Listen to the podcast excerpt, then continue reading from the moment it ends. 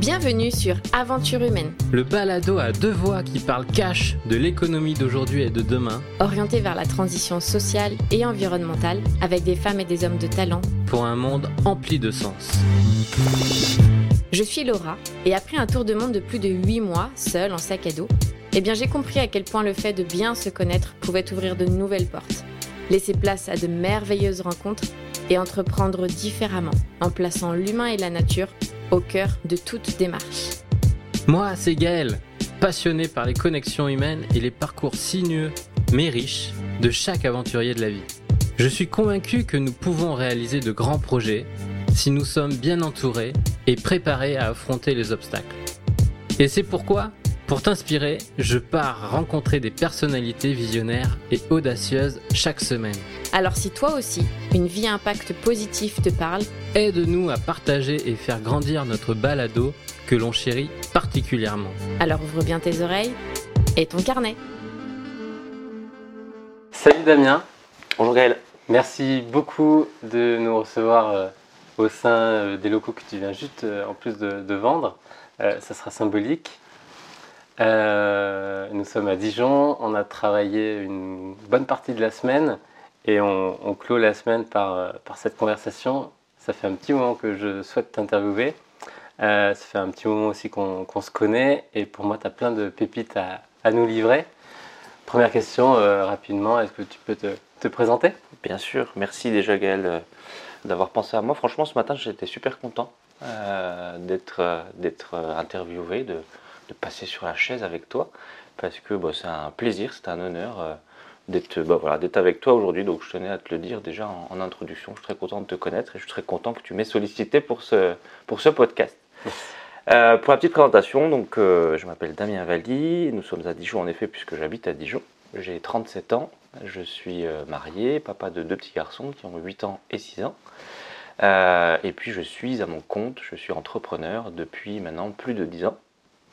Est-ce que tu veux que j'explique mon parcours Euh, C'est juste une présentation. entrepreneur. Je suis entrepreneur et je pense que c'est la meilleure façon de me présenter, euh, avec à l'intérieur plusieurs... euh, Je plusieurs confirme. À la base, donc, tu, tu n'as pas grandi à, à Dijon? Non, je suis originaire moi de Franche-Comté. Dans l'est de la France, de Belfort pour être plus précis, du territoire de Belfort, un Mhm. des plus petits territoires de, de France. Et puis bah, j'ai grandi là-bas, j'ai fait, j'ai passé mon bac euh, sur place, je suis allé en prépa HEC également là-bas et euh, je suis venu, je suis atterri à Dijon pour faire euh, une école supérieure de commerce.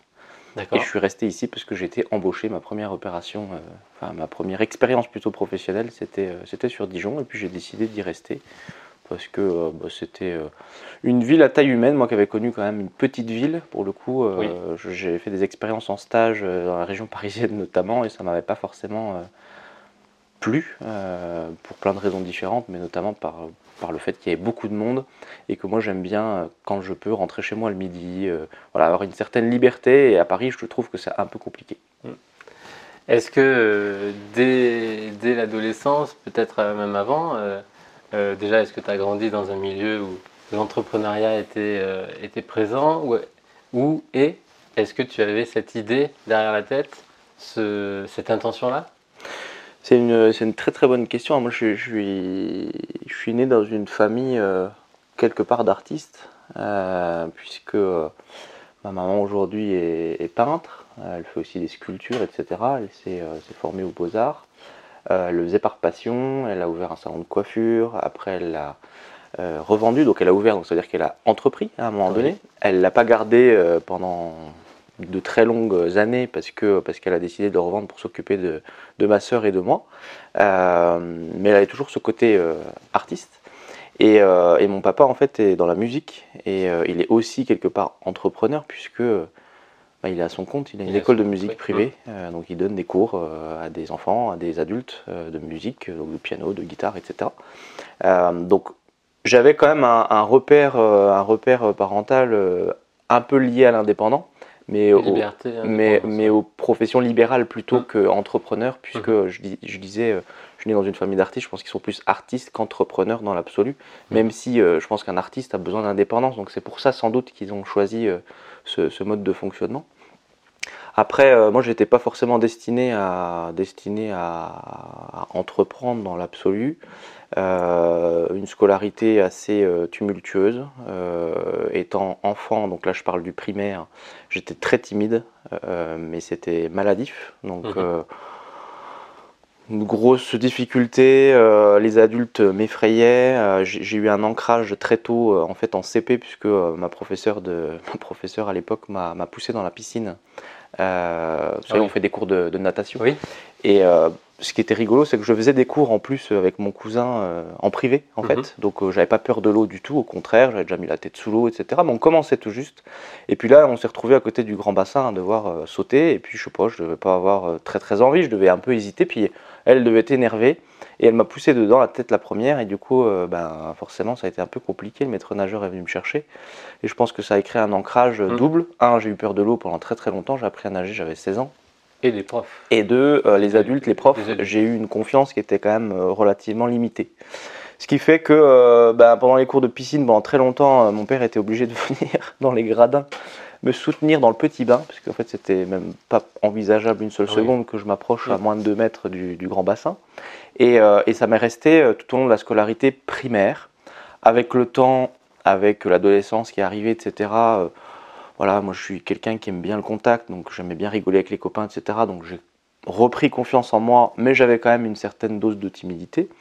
Et, euh, et puis euh, voilà, vraiment arrivé en pleine adolescence, là je pensais vraiment plus qu'aux copains et au relationnel Mm. qu'à l'école qui m'ennuyait profondément parce que je comprenais pas l'intérêt euh, d'apprendre certaines matières, toutes les matières que voilà, qui moi personnellement m'intéressent pas forcément, physique, chimie, bon c'est cool, mais en fait moi c'est pas du tout mon truc, donc je comprends que ça puisse l'être pour certaines personnes. Maintenant, est-ce que c'est un basique nécessaire dans, dans- dans Non, l'éducation? Je ne suis pas certain. On n'est pas là pour parler d'éducation. Mais, Ah, on y reviendra. mais peut-être. Euh, donc voilà, et, euh, et à un moment donné au lycée, euh, donc j'ai redoublé ma seconde, j'étais pas très, pas très bon, parce que je faisais rien. Je pense que c'était pour ça, parce que je comprenais pas pourquoi je le faisais, donc je faisais pas grand chose. Alors je faisais pas grand chose scolairement, mais j'ai fait beaucoup de choses et j'ai fait beaucoup d'apprentissage justement dans les relations humaines. Et euh, c'est peut-être idiot, mais avec le recul, je trouve que j'ai testé beaucoup de choses. Euh, je fais plein de copains, j'ai voilà, j'ai fait plein de choses et je pense que c'était sans doute plus formateur que euh, l'éducation académique, on va dire. Euh, et puis à un moment donné, ben, on, on demande au lycée qu'est-ce que vous voulez faire plus tard? Et je pense que au fond de moi, je savais que je voulais faire du business, des affaires.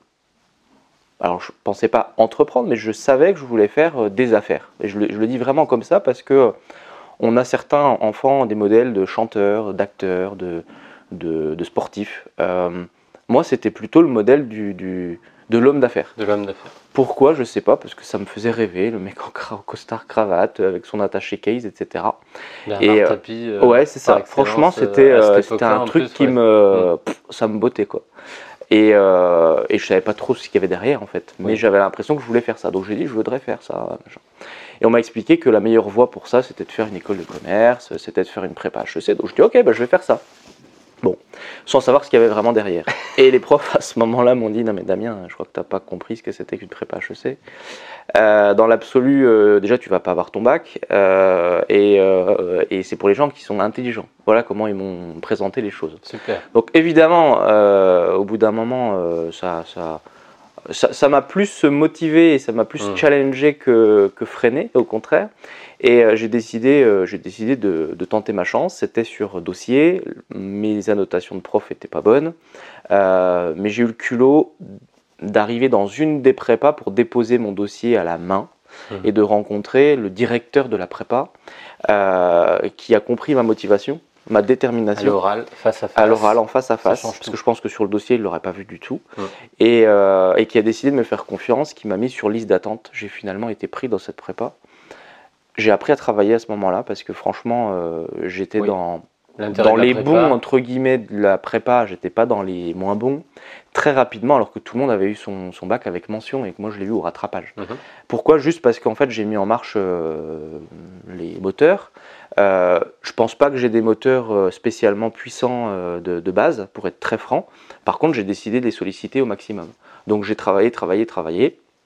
Avec le recul, c'est un super apprentissage, sauf que ça sert pas à grand chose. Parce On que apprend à apprendre. on apprend à apprendre et on apprend à s'organiser. Et comme je suis d'une nature entre guillemets fainéante, c'est-à-dire que j'aime bien aller euh, à l'essentiel et euh, pas faire des détours et pas me polluer et me fatiguer pour rien. En fait, suis- j'ai une culture du résultat. Si je peux aller en ligne droite, je préférerais euh, le, le faire de cette manière.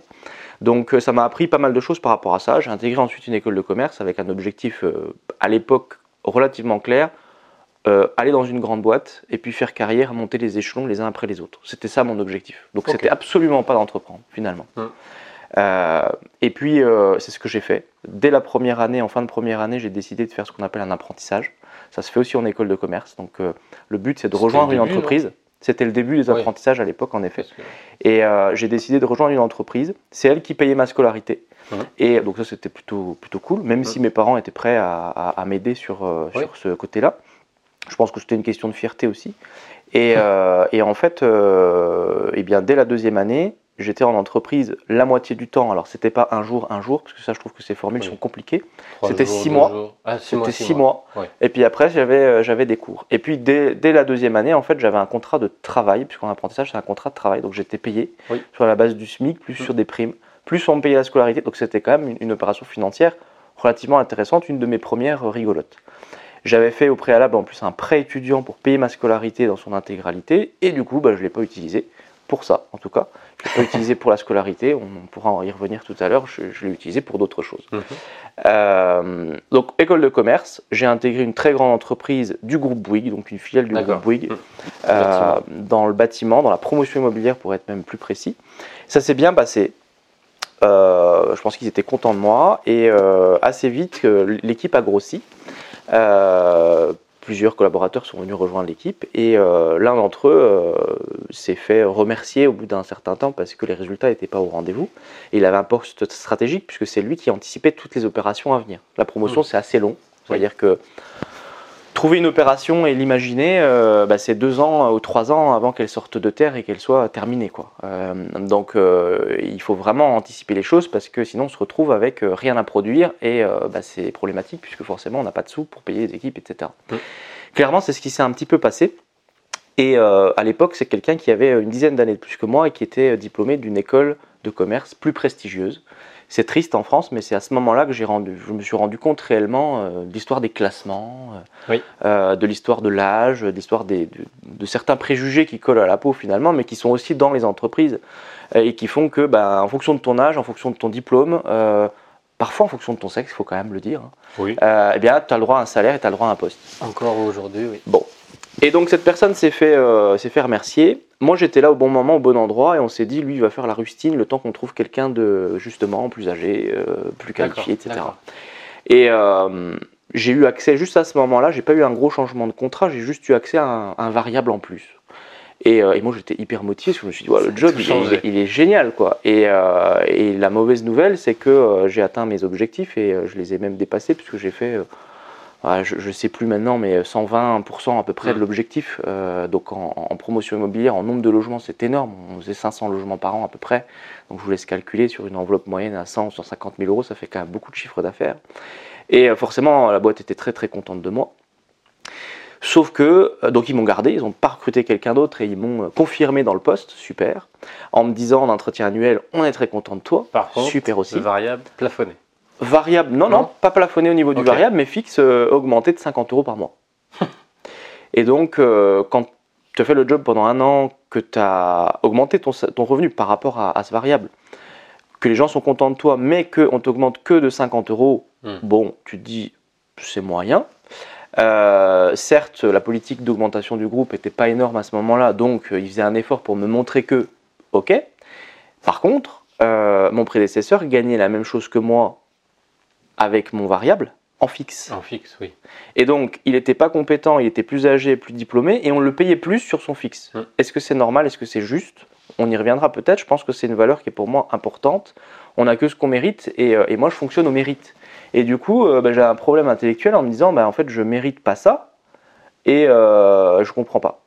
Donc j'ai essayé de, le f- de- de comprendre, mais j'avais pas d'explication euh, logique. Donc je sors de ce système-là. Bah, frustration. Frustration. Frustration, deuxième frustration, euh, j'aime bien les voitures et à l'époque, bah, je peux en parler, du coup, euh, le, le prêt que j'avais fait pour euh, mes études m'a servi à acheter ma première Porsche décapotable.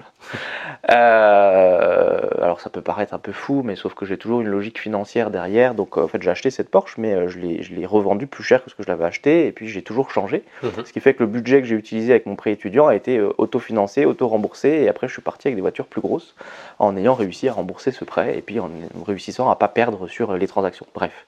En France, c'est compliqué d'avoir des belles voitures. Mm. Sauf que moi, j'aime les belles voitures, donc j'assume, et c'est comme ça. Et euh, mon entreprise m'a fait comprendre qu'aller travailler en Porsche, c'était pas bon pour l'image de la boîte. Donc j'ai dit, pas de souci, filez-moi une voiture. Ah bah non, parce que dans les échelons, tu vois, tes cadres, mais tes cadres numéro, euh, enfin, échelon 1 ou 2, Ou machin. Et euh, nous, les politiques de voiture, euh, pour avoir déjà une Focus, il faut être échelon 18. Euh, il y avait vraiment des voitures nulles. non mais vraiment, c'est-à-dire quand même le directeur général avait une voiture, pour moi qui aime les voitures, pas terrible, et était directeur général. quoi. Donc, et je dis, bah, donnez-moi une voiture commerciale, avec des logos, je vous fais de la pub, moi il n'y a pas de souci. Ben non, t'es cadre. Et ça, c'est pour les non-cadres qui sont sur les chantiers, qui sont machin, etc. Bon.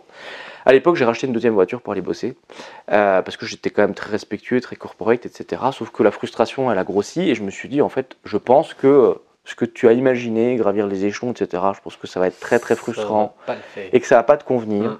J'avais fait d'autres constats en interne, c'est que finalement je travaillais à mi-temps là-bas. Mes résultats, je les obtenais à mi-temps. Le reste du temps, soit franchement je glandais, soit j'étais en réunion et du coup je glandais aussi, mais euh, je glandais en groupe.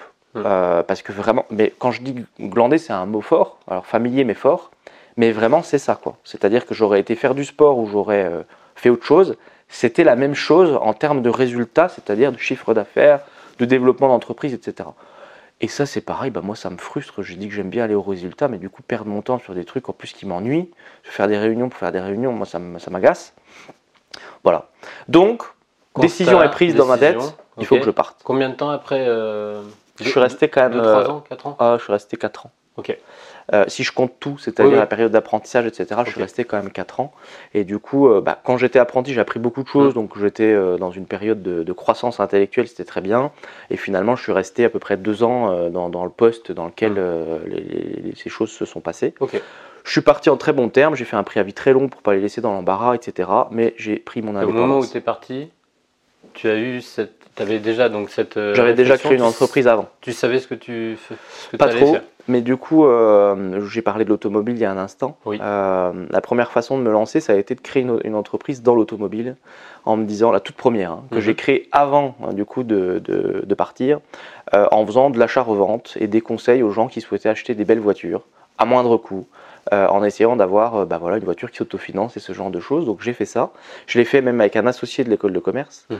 Euh, parce, que, bah, parce que je pense que ça m'aidait aussi sans doute à me lancer, ça faisait moins peur.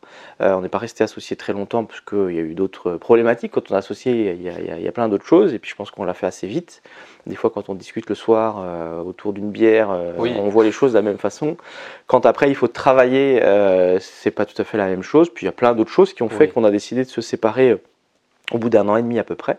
Je regrette pas non plus cette période-là. J'ai tendance à pas regretter euh, les expériences que j'ai pu avoir dans la vie parce que je pense qu'elles sont extrêmement formatrices Et enseignante, ouais. euh, et enseignantes. Donc euh, voilà. Et puis très vite, j'ai monté une entreprise dans le conseil, dans ce que je savais faire, c'est-à-dire la promotion immobilière. J'ai travaillé avec des investisseurs suisses. Mhm. J'ai signé mon premier gros contrat à, à six chiffres avec un client, ce qui était quand même énorme euh, à l'époque. J'avais, j'avais pas 30 ans. Euh, donc euh, je devais avoir 27 ans à peu près. Euh, j'avais signé un très très gros contrat. J'aimais les voitures. j'avais un, un Cayenne Turbo sur, sur mon activité. je roulais en Audi R8. Enfin, c'était vraiment sympathique. Et, puis, et puis très naturellement, puisque ça faisait la boucle avec mes, mes- mes différentes passions, l'immobilier qui est vraiment une passion parce que j'aime bien Mm. ce produit. Je suis très produit et pour moi c'est le produit d'une vie, un logement, c'est voilà, un moment, un endroit dans lequel on. Passe vrai, du temps. vrai investissement, oui. Donc ça c'était important. Puis j'aime bien les chiffres, ça, Mm. ça- m'amuse. Euh, donc euh, j'aime bien la trouvé. finance. Mm. Euh, ce que je disais pas, c'est quand je m'ennuyais chez, chez, chez Bouygues, maintenant je peux le dire puisqu'il y a prescription, je boursicotais en fait dans mon bureau. maintenant j'atteignais les résultats, donc je pense que tout le monde s'en fichait, mais voilà, j'achetais, je revendais des choses. Tu glandais pas vraiment en fait. Je, voilà, je glandais à ma façon, disons je glandais pour le, Pour pour, le job. et, euh, et du coup j'ai ouvert un cabinet de gestion de patrimoine. voilà, euh, qui est aujourd'hui mon, activité, euh, je dirais, entre guillemets principale, mon cœur d'activité et dans lequel bah, j'ai développé un portefeuille de clients, soit mhm. particuliers, professionnels, que j'accompagne sur des problématiques d'investissement immobilier, de placement financier, etc., pour essayer de faire grossir les choses. En fait, c'est ça mon métier, je suis payé pour ça. Euh, et, dans lequel j'ai développé aussi un réseau d'entrepreneurs dans la gestion de patrimoine que j'accompagne à faire exactement la même chose que moi en fait. Donc je resté euh, combien, de, combien de temps tout seul? Tu as, très rapidement du coup euh, lancé cette, cette équipe, ce réseau? Assez vite, ouais. ouais. Assez vite puisque je me suis lancé, je me suis lancé en 2007 dans, dans l'entrepreneuriat. Et, et, et, en fait, je crois qu'en 2010, l'équipe était déjà en marche. Quoi. Donc finalement, ça a été assez rapide. Euh, ça a dû durer deux ans. Quand tu parles d'équipe, du coup, c'est 5-10 personnes Ouais, 5-10 la première année. là, aujourd'hui, on en est à 200 200 personnes. C'est ça. Ben, ça a été après assez euh, rapide et exponentiel, mm. c'est toujours comme ça. Donc les premières années, euh, ben, ça a pris du temps la frustration, de l'apprentissage, euh, des choses qui se passaient pas bien. Euh, je vous le dis parce que c'est normal, en fait, ça fait partie du chemin. Euh, et puis au fil de l'eau, il y a des choses qui sont faites, il y a eu des déclics, il y a eu, il y a eu plein de choses. Et puis c'est vrai qu'aujourd'hui, ça fonctionne plutôt bien. Par exemple, qu'est-ce qui s'est mal passé, pas bien passé? Ben, Par exemple, quand on travaille là pour le coup avec des indépendants, mmh. le, mon rôle, c'est de leur permettre d'avoir des résultats aussi, dans le même métier que le mien, c'est-à-dire celui de la gestion de patrimoine. Donc, c'est de leur apprendre le job. Et puis, euh, alors le job de conseiller gestion de patrimoine, ils, le connaissent. Et euh, je veux dire que moi, je leur aide, je les aide euh, en faisant le dictionnaire dans certains cas ou en, les aidant à réfléchir. Mais c'est pas trop là-dessus, c'est plus sur le métier de chef d'entreprise. Parce que quand on, est conseiller en gestion de patrimoine, on a deux métiers. On, a celui-là qui est technique, mais on a aussi celui du chef d'entreprise. Et c'est plus là-dessus, je pense, que moi j'avais un rôle et j'ai un rôle mmh. par rapport aux gens avec qui je travaille. Sauf que parfois on a tendance à faire trop de choses pour eux. Donc, euh, bah, finalement, on ne rend pas autonome. Hmm. Et donc, je pense que c'est plus dans ma façon de, faire et, d'appréhender les, relations avec ces personnes-là que euh, j'ai changé au fil du temps et que je suis devenu très, très euh, détaché déjà. Et, surtout que j'ai fait en sorte de les rendre autonomes. Hmm. Parce qu'en fait, mon, mon leitmotiv par rapport à ça, alors certains aimeraient que je sois plus présent, que je sois plus à les driver dans certaines choses, etc. Mais je pense que c'est pas mon rôle et surtout que c'est une erreur stratégique parce que comme j'ai vraiment envie de les aider en, profondeur, euh, je pars du principe que si demain je suis plus là, pour X ou Y raison, il faut qu'ils s'en sortent. Et, euh, et j'ai pas envie de les rendre dépendants de moi. Donc euh, c'est frustrant pour moi parce que des fois l'ego fait qu'on a envie d'être tout le temps là, de se sentir hyper attendu, etc. Et, c'est là où j'ai changé euh, quelque part un peu les choses et je pense que ça s'est mm. bien passé puisque finalement j'ai des gens avec qui je travaille qui prennent le relais et qui sont devenus même, je peux le dire franchement, sans aucune, euh, euh, enfin en toute, en toute franchise, ils sont meilleurs que moi. et tant mieux, mm. puisque finalement c'est ça qui fait que j'ai réussi aujourd'hui. Mm. Donc, donc voilà. si, si, tu laisses trop de place à l'ego, tu fais trop de choses, tu n'aurais jamais réussi à à développer 200, euh, un réseau de, de 200 euh, euh, indépendants. Mm. Et, et, laisser de la place pour meilleur que soi, c'est compliqué si, si, on met trop d'ego dedans. Mm. Alors je pense que de l'ego il en faut, et je pense que j'en ai comme tout le monde. Pas qu'il soit mal placé. Mais c'est toujours une question de, c'est toujours une question de nuance et de dosage. C'est-à-dire que dans la vie, et je m'en rends compte avec maintenant l'expérience, c'est jamais blanc ou noir. Euh, c'est toujours entre les deux, c'est toujours un savant mélange, un peu comme dans la cuisine, où il faut euh, épicer mais pas trop, mm. euh, il faut bien cuire mais pas trop, il faut et, c'est ça en fait l'entrepreneuriat, c'est essayer de trouver en fait le bon équilibre, le juste dosage avec un peu d'ego, pas trop d'ego, et, dans tous les domaines. Donc donc voilà, c'est pour dire aussi que j'ai quand même un ego et je, l'assume. et ça c'est sûr, mais, mais il, est, il est bien bien nuancé, bien placé. Euh, si on, du, coup, euh, pour constituer donc cette équipe, tu as mis en place tout de suite un, process pour, euh, pour cadrer les choses, les amener, leur, leur donner des outils oui. pour qu'ils s'améliorent, mais, mais qu'ils s'approprient ces outils pour être autonomes? Oui, alors ce que, je n'ai pas dit, c'est que du coup j'ai décidé de, faire tout ça. Je ne l'ai pas fait tout seul. C'est-à-dire qu'en fait, j'ai créé moi mon niveau euh, cette équipe de 200 euh, cabinet de conseil en gestion de patrimoine, mais euh, je fais partie d'un réseau euh, qui, qui, a le même mode de fonctionnement, ce qui fait qu'on était plusieurs à avoir la même dynamique de construction de nos propres équipes, etc. Et c'est important parce que ça veut dire qu'on a construit aussi nos outils ensemble. Je dis on parce qu'évidemment j'ai fait partie de, de, de, l'équipe pour, pour ces outils et j'en fais encore partie pour améliorer les choses. Mais oui, il y a eu des process et on a essayé d'avoir vraiment un cahier des charges assez structuré par rapport à tout ça parce que c'est comme ça qu'on gagne du temps. Et euh, parce que euh, c'est une profession réglementée. Et en plus, c'est une profession réglementée, donc il y a des codes très très spécifiques, ne serait-ce que sur la formation continue, ne serait-ce que sur les, les, process réglementaires à suivre, c'est-à-dire euh, on doit tout consigner par écrit, etc. Enfin, oui, il y a vraiment un, cadre spécifique. Très vite, on est passé d'artisan, je dirais, à industrie, c'est-à-dire qu'on a vraiment industrialisé le process. Euh, de recrutement d'indépendants et, de tout ça, parce que de toute façon, sans ça, hein, c'était, c'était pas viable. Donc oui, il y a eu, il y a eu tout ça, euh, et je pense que ça a contribué à, faire que ça a marché euh, rapidement. L'autre chose que j'ai, que j'ai pu faire, c'est que j'ai toujours compté avec la loi de Pareto.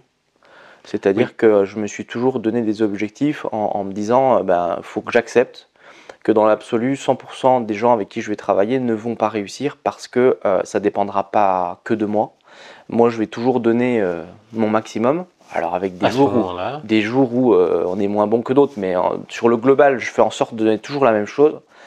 Et, et après, c'est les gens qui vont faire la différence parce que je ne serai pas dans leur tête, je ne serai pas dans leurs actions quotidiennes, etc.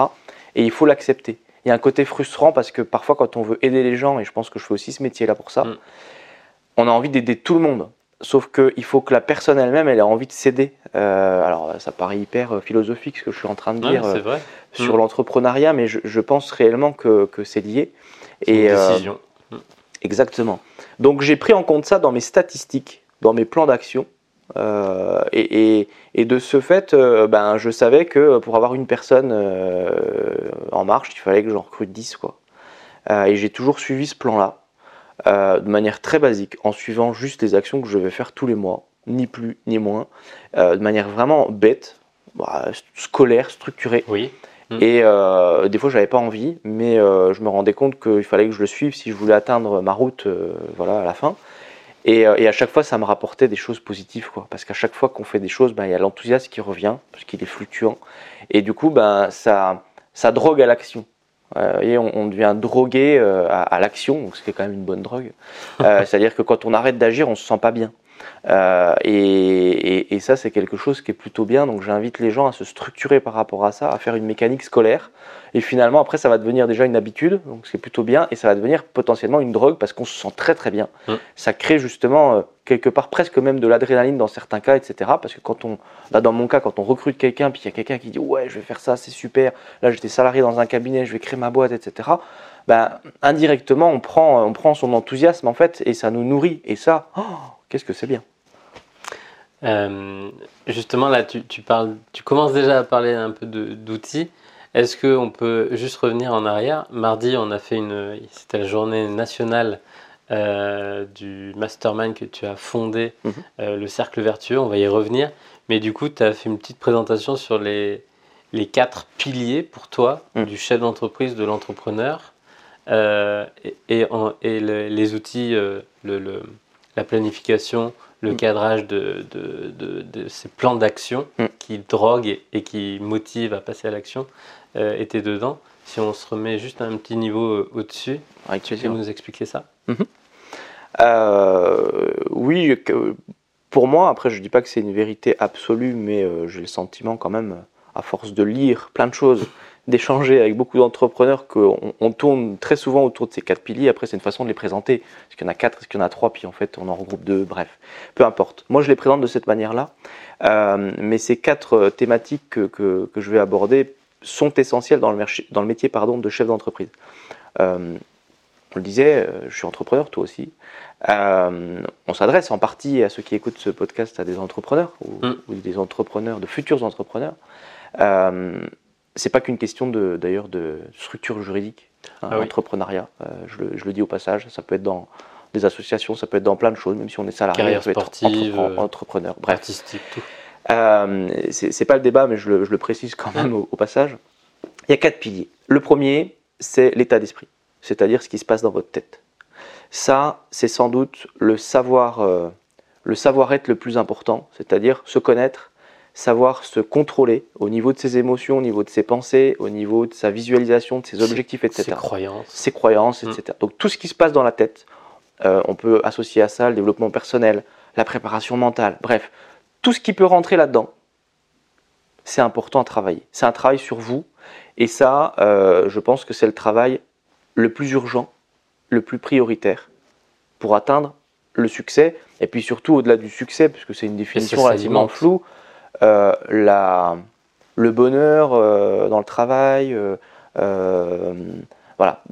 Donc c'est important en fait, mm. parce que le succès on le met où on veut, en fait c'est très, c'est pas palpable comme, comme notion, mais en tout cas être heureux, on comprend peut-être un peu mieux ce que ça, ce que ça représente, et, et c'est important. Donc ça il faut le chercher d'entrée de jeu. Tout de suite, pas dans 20 ans. Tout de suite. Donc première chose à faire sur cette sur ce pilier-là, c'est euh, définir en fait son pourquoi, sa raison d'être, euh, mais profonde.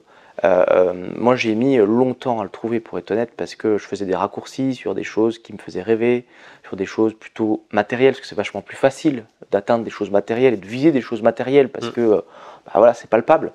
Mais c'est pas ça le pourquoi en fait. et puis c'est pas non plus d'autres personnes, que ce soit les enfants, que ce soit la famille. et c'est hyper important pour moi. Donc j'arrive à en parler euh, de manière très objective parce que la famille, pour moi, c'est aussi un pilier, quelque part, qui est, central. Mais c'est pas ça un pourquoi qui, fait que, évidemment, ma famille, il n'y a pas de débat, euh, ça sera toujours euh, ma priorité. Mais qu'est-ce qui fait que j'ai envie de me dépasser professionnellement? Mm. Parce qu'on peut très bien s'occuper de sa famille sans avoir envie de se dépasser professionnellement, en fait. Donc, vous voyez, c'est pas en lien. Et ça, je l'ai compris, mais pas tout de suite pour être honnête. Donc plutôt on le, on le met en question, on l'applique, je pense plus vite on, on obtient quelques réponses. et... voilà. Et ça c'est le premier sujet. Bah, aujourd'hui Et aujourd'hui, je pense que je suis arrivé à, un niveau où, euh, alors j'aurais jamais fini de travailler sur moi parce que euh, je pense que jusqu'au dernier jour, euh, on doit se développer personnellement. Hmm. Ok. donc c'est un travail continu. C'est du développement personnel continu. Mais je pense qu'avec le temps, j'ai 37 ans, alors je ne suis pas non plus très vieux, euh, mais j'ai acquis une certaine sagesse, une certaine expérience, un certain recul, qui fait qu'aujourd'hui déjà je me connais beaucoup mieux qu'avant. Je connais mes émotions, je, sais comment je réagis, je sais quand je suis en train de partir dans des émotions d'un côté ou de l'autre et j'arrive à me faire redescendre assez rapidement aujourd'hui. Euh, donc ça c'est une vraie force.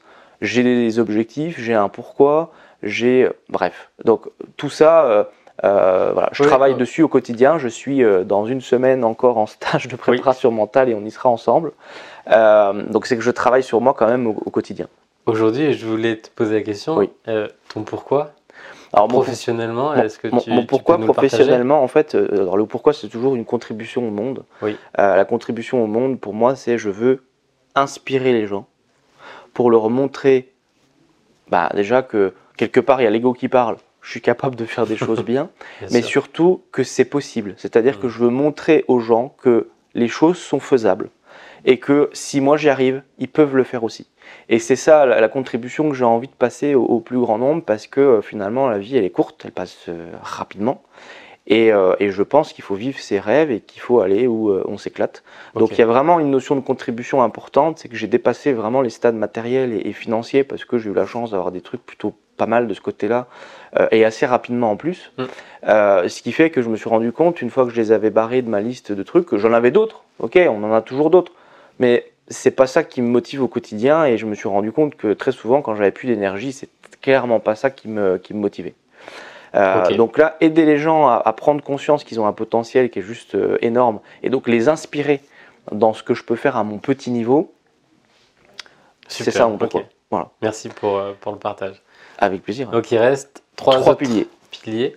Le deuxième, euh, quand on a une entreprise, euh, je, le disais lors de la conférence mardi, euh, une, entreprise, c'est finalement une unité commerciale. c'est une entité qui est là pour faire du profit, qui vend des biens ou des services et qui est là pour faire du, voilà, des chiffres, mmh. du profit. Euh, il faut le comprendre parce que des fois on a tendance à l'oublier. On est dans un monde où de plus en plus de gens prennent conscience de tout ce qu'on vient de se dire sur le développement personnel, sur le fait de se réaliser, euh, d'avoir du sens, etc. Et ce qui, est, ce qui est, moi je trouve ça génial. Oui, mais si on le fait dans une logique euh, entrepreneuriale, le but du jeu, et je dis jeu volontairement, parce que c'est un jeu, mm. c'est d'avoir un bon score. Donc le bon score, c'est de faire du chiffre. C'est de gagner. Donc après, c'est pas grave si on fait pas du chiffre, parce que ça mm. reste un jeu, et c'est pas ça qui va faire que votre vie elle va être gâchée ou pas, je le dis au passage. C'est pour ça que le premier pilier, il, a vraiment beaucoup de sens. Mais le but quand même du jeu d'un entrepreneur, c'est d'essayer de développer quelque chose de plus grand. Et puis ça va nourrir son pourquoi, ça va l'aider à le réaliser encore plus vite, ça va l'aider à, faire plein de choses, de contribuer encore mm. plus au monde, etc. etc. D'avoir une équipe. Donc développement commercial, indispensable. Et malheureusement, euh, le vendeur aujourd'hui, euh, c'est pas, il n'a pas une bonne réputation, il n'a pas une bonne connotation en France. Et donc, euh, tout ce qui est commercial, en général, moi j'entends les gens dire Ah, mais le commercial, c'est pas pour moi, pas ça. Oui, mais si vous êtes entrepreneur, vous devez développer un minimum de compétences dans ce volet commercial. Ça ne veut pas dire qu'il faut être capable de vendre n'importe quoi à n'importe qui. Parce que pour être très franc, je pense que je suis incapable de le faire. Hum. Et pour autant, je pense que dans le commercial, je suis bon. Hum. Je ne pas dire très bon, mais je suis bon. Sauf que je suis bon parce que si on vend les bons services et les bons produits, ou en tout cas des choses qui sont cohérentes, correctes, utiles, utiles et que on est convaincu de ça, bah en fait c'est juste facile. C'est aussi bête que ça. Maintenant, si on, me dit de vendre des trucs euh, dans lesquels je ne crois pas, ça ne marchera pas. Donc voilà, je, fais le biais avec une notion qui est importante, c'est celle de la conviction. Mmh. Évidemment, il faut que vous soyez convaincu du produit ou du service que vous avez. Et souvent, le problème, il vient de là, il vient pas du, du principe de vendre. Il vient qu'on a des doutes par rapport à ce qu'on propose. Et du coup, si nous-mêmes on a des doutes, ben, ça va pas bien se passer. Et dès qu'on a passé ce cap-là, donc finalement qui est plus en lien avec le premier pilier, la vente, elle devient rigolote et ça devient un jeu.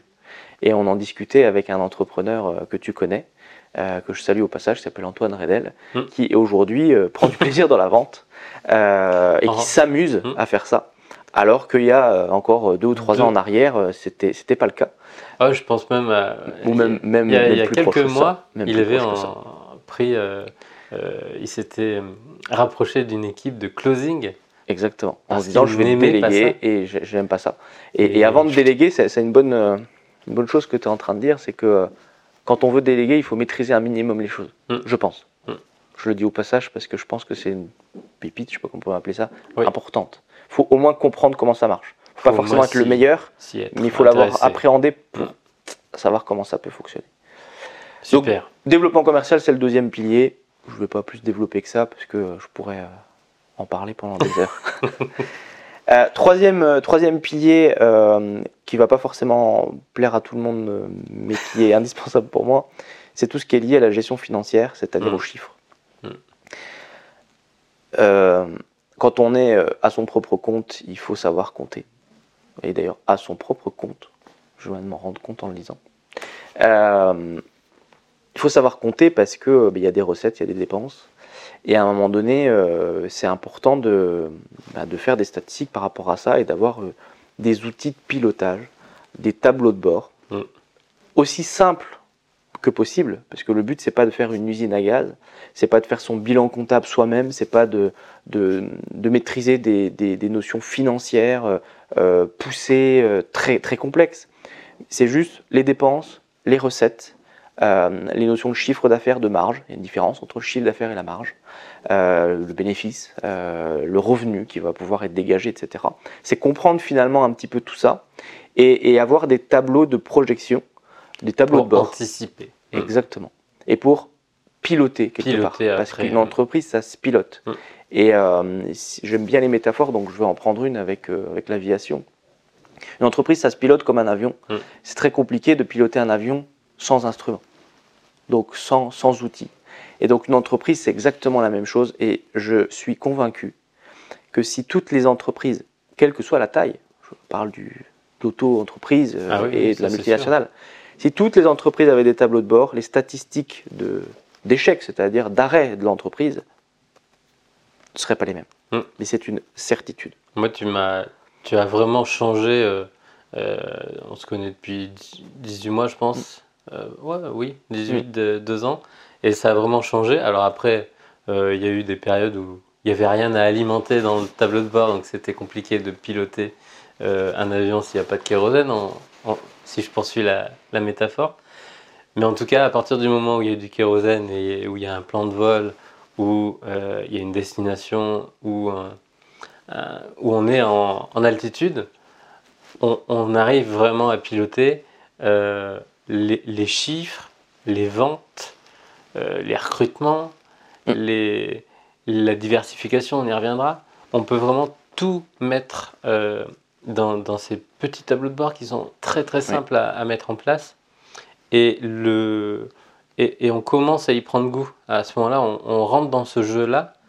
On, on, a l'impression de créer nos propres règles puisqu'on on, s'approprie ces tableaux.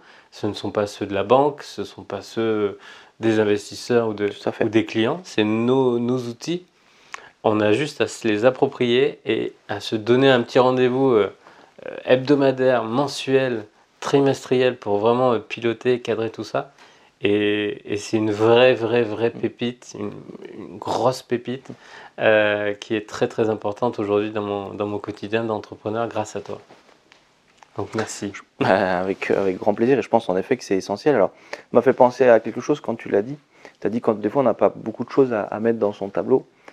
Euh, en fait, il y a deux, deux, choses dans les tableaux de bord. Il y a le suivi, Mm. Donc les choses qui sont faites et puis on fait en sorte de, voir si euh, c'est ce qu'on a prévu, euh, etc. Puis il y a justement ce qui est, ce qui est prévu. Mm.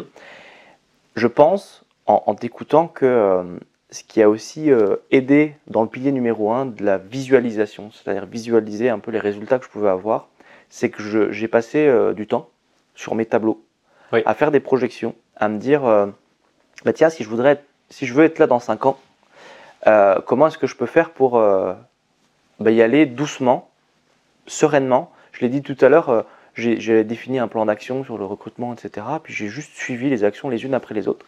Mais en fait, euh, si on fait ça sur une durée euh, moyenne, donc 5 ans, on se rend compte que finalement, wow, dans 5 ans, c'est juste génial. Et, et, et je pense que c'est m'amuser sur ces tableaux en amont qui m'a permis d'aider à visualiser les choses. Et si on, reste sur la métaphore de l'avion, c'est pas parce qu'on n'a pas encore décollé qu'on peut pas euh, faire des choses avec un simulateur et donc simuler vos mmh. futurs résultats, simuler vos futurs chiffres d'affaires et puis essayer de décomposer ça sur 24, euh, 36 mois, 60 mmh. si vous y arrivez.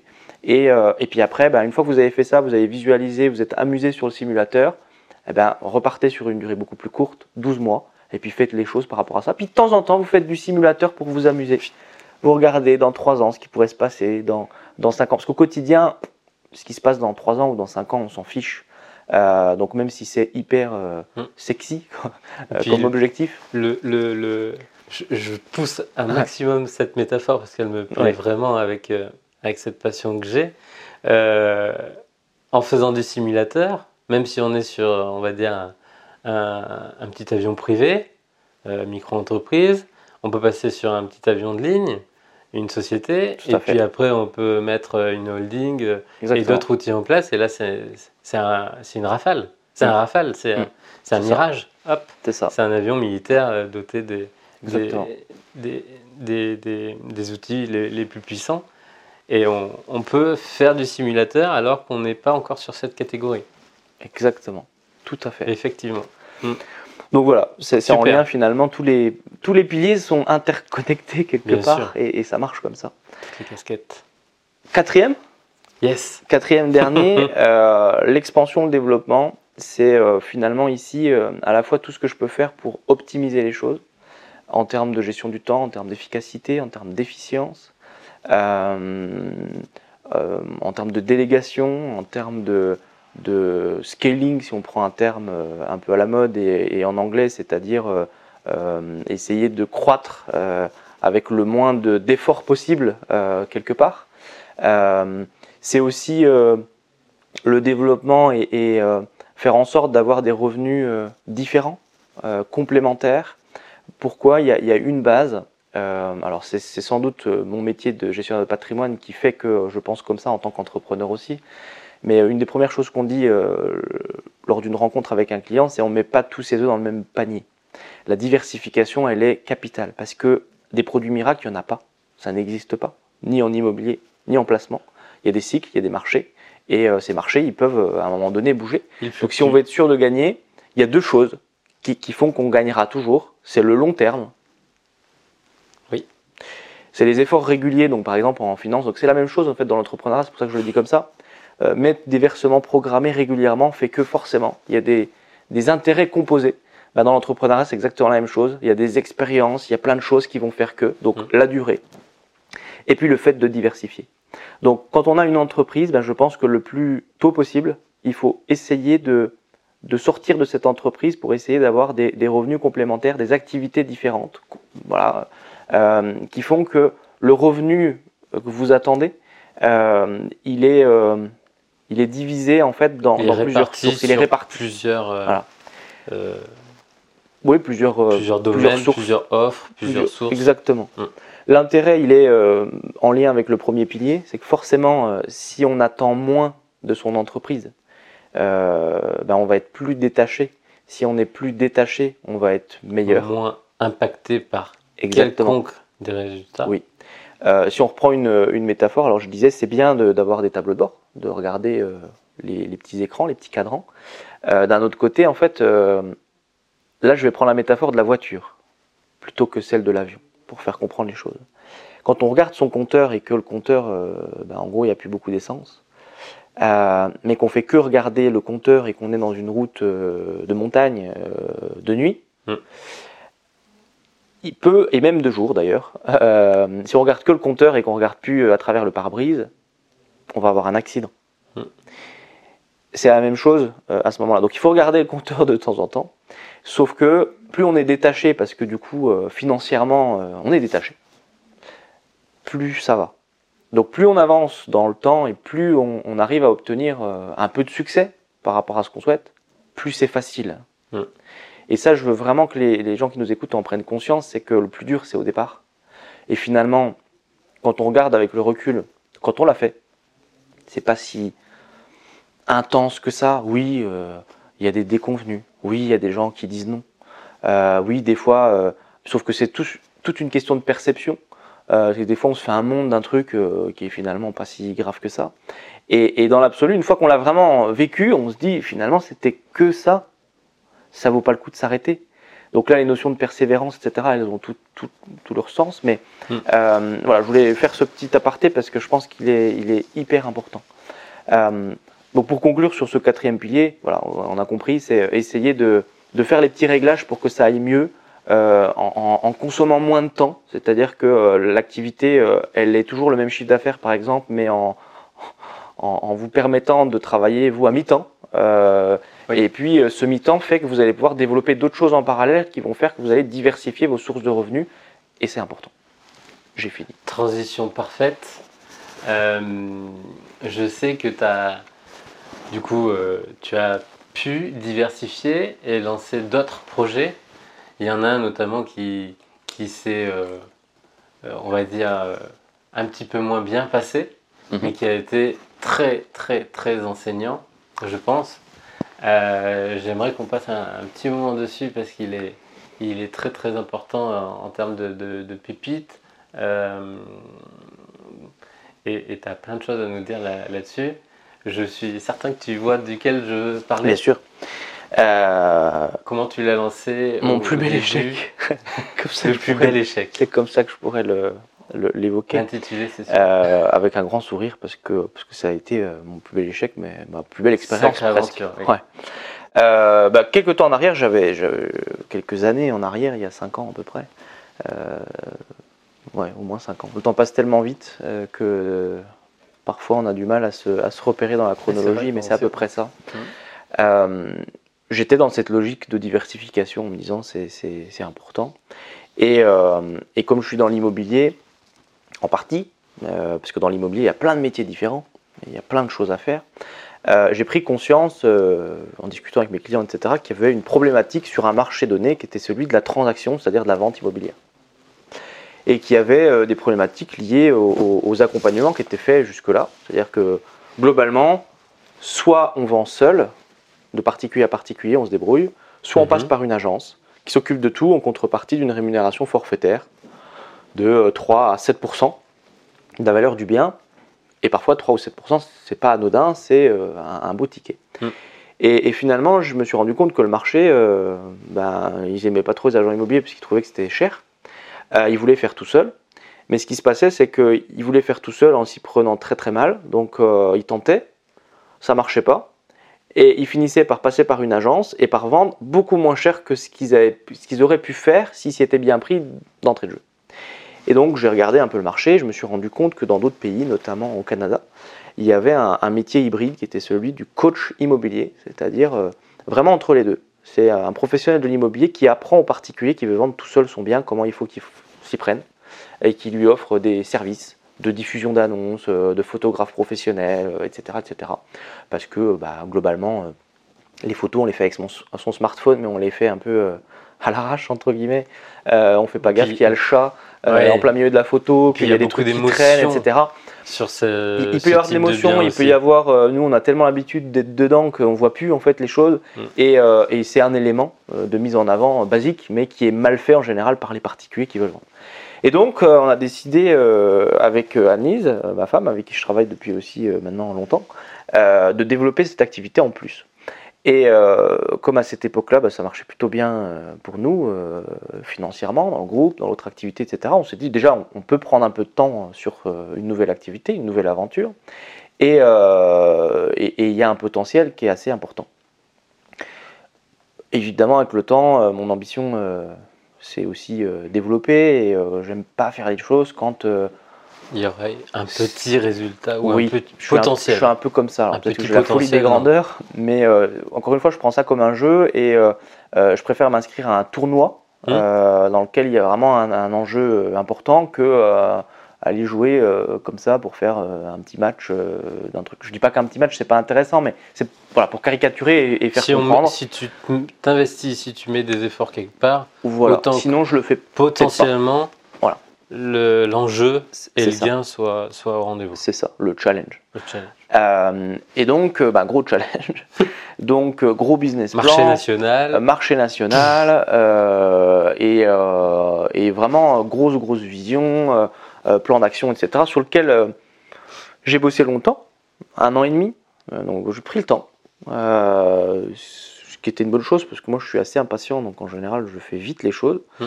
J'ai pris du temps, euh, mais surtout à comprendre le marché. Je pense que c'est surtout là où, j'ai pris du temps T'as observé à faire les conclusions, etc. Et puis, euh, puis après, bah, j'ai modélisé les choses, euh, j'ai été le vendre euh, à l'expert comptable, euh, au banquier, etc. Et, et tous les retours étaient magiques. Positifs, suit. tout ouvert, yes, on y Vas-y. va, c'est génial, mais vraiment euh, un truc de, de fou. Mm. Parce que je pense, j'avais une bonne conviction, parce que je pense que dans le pilier numéro 2 du développement commercial, bah, la conviction étant là, euh, ça se passait bien. Donc, les gens m'ont acheté. Et que tu avais Et déjà montré aussi des choses avant. Donc, euh, Donc ça aide. t'étais Ça aide. pas- Non, mais clairement, ça aide. Et bah, comme le challenge était important et que, et que ça marchait pas trop mal, j'ai décidé de me lancer euh, tout de suite très très fort. Donc tout de suite très très fort en mettant beaucoup d'argent sur la table, en me disant bah, forcément si on met de l'argent ça sera plus simple. Si on met de l'argent on va pouvoir embaucher tout de suite euh, du monde euh, et quand même un peu de monde et puis recruter etc. En chiffres, ça, fait- ça, ça donne quoi là? Bah, Ça donne 50 personnes Ça donne Non, 100 non, non, bah non, salaire, Ah. c'est- c'est quand même beaucoup, mais on est, on est parti, on était, euh, j'avais 6 salariés euh, au global, euh, à temps plein, en CDI, dès le premier jour. Donc quand on lance un projet et que le projet se lance avec 6 salaires, euh, enfin en tout cas à mon niveau, je suis pas non Oui, plus euh, Bill Gates, il faut remettre les choses dans leur contexte. Oui, non mais. Je suis un petit entrepreneur qui réussit plutôt bien, Euh, mais je reste un petit entrepreneur et, je- et- et là franchement j'ai quand même tapé déjà très très fort parce que parce que voilà 6 sur tout ça, ça fait des sous à sortir. Oui.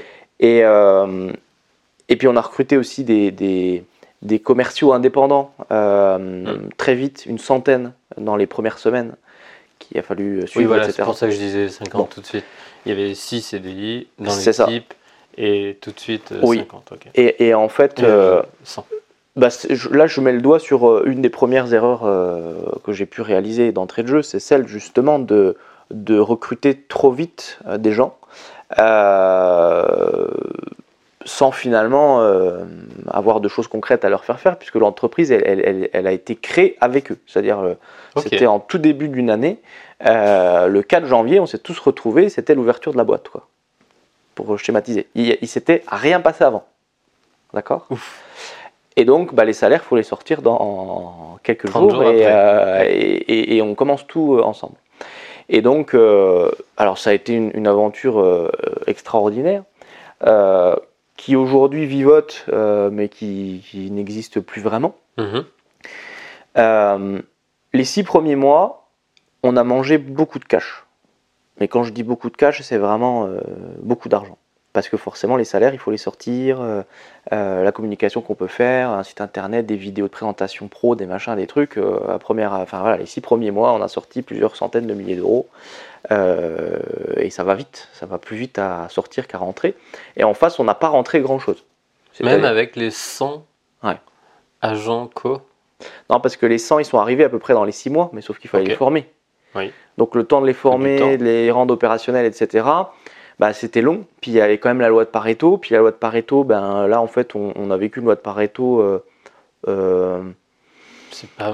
plus pas- dégradée que dans nos résultats. C'est-à-dire qu'elle était moins bonne que possible, parce que sans doute nous-mêmes, on n'a pas été euh, Ok. bon dans l'accompagnement tout de suite. Et, et puis très vite, je me suis dit, wow, il y a un souci là. C'est que euh, ça rentre pas comme prévu. Donc il y a encore de l'argent dans les, dans les compteurs, etc. Mais voilà. Et erreur, deuxième erreur stratégique, mais que je regrette pas celle-là parce que c'était plus, une- c'est pas une erreur, mais c'est un choix. euh, c'est qu'à un moment donné, très vite, on m'a proposé de faire des levées de fonds. D'accord.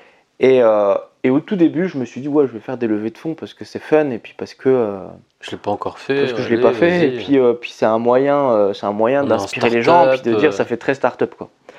Et puis, euh, et puis finalement, dans mon raisonnement, je me suis dit, ouais, mais attends, c'était pour faire une levée de fonds alors que j'ai fait le plus dur. euh, quand on fait une levée de fonds, en gros, on, on dilue On son, donne, son- On, on dilue du c'est- capital. c'est- Voilà, on dilue du capital, donc on a moins de participation, etc. Je me suis dit finalement, oui, je vais rentrer du cash, mais euh, c'est c'est pas, je suis pas sûr que ça soit vraiment intéressant. Et, euh, et du coup, j'ai laissé ça de côté Ok. et j'ai autofinancé exclusivement la boîte. Voilà. Euh, à hauteur de beaucoup d'argent. Mm. à peu près 500 000 euros. Ouais. Euh, qui sont perdus aujourd'hui, Mm. je peux le dire aussi. Oui. Ça qu'on peut parler d'échec, c'est que 500 000 euros ont été euh, dépensés, mais sans retour sur investissement. Donc c'est Mm. comme si j'avais placé 500 000 euros et que bah, les y avait 500 000 zéro euros avaient disparu parce que le placement n'a pas été rentable. Bon, c'est la vie. Est-ce que je suis décédé depuis Non, je suis toujours là puisque je suis avec toi. Euh, je suis bien là. Oui. Euh, et, et- et je pense que finalement, ces 500 000 euros, c'est un sacré investissement puisqu'ils vont me rapporter beaucoup plus et ils ont commencé à me rapporter euh, déjà depuis cette expérience. Donc voilà. Euh, la problématique, c'est que je me suis rendu compte aussi, avec le recul, que je suis très mauvais en management. Hmm. Pourquoi? Dans mon parcours, je l'ai expliqué, j'ai finalement que travaillé avec des indépendants. Et je me suis comporté avec les personnes qui étaient salariées de mon entreprise comme avec des indépendants, en leur laissant beaucoup de liberté, beaucoup trop de liberté.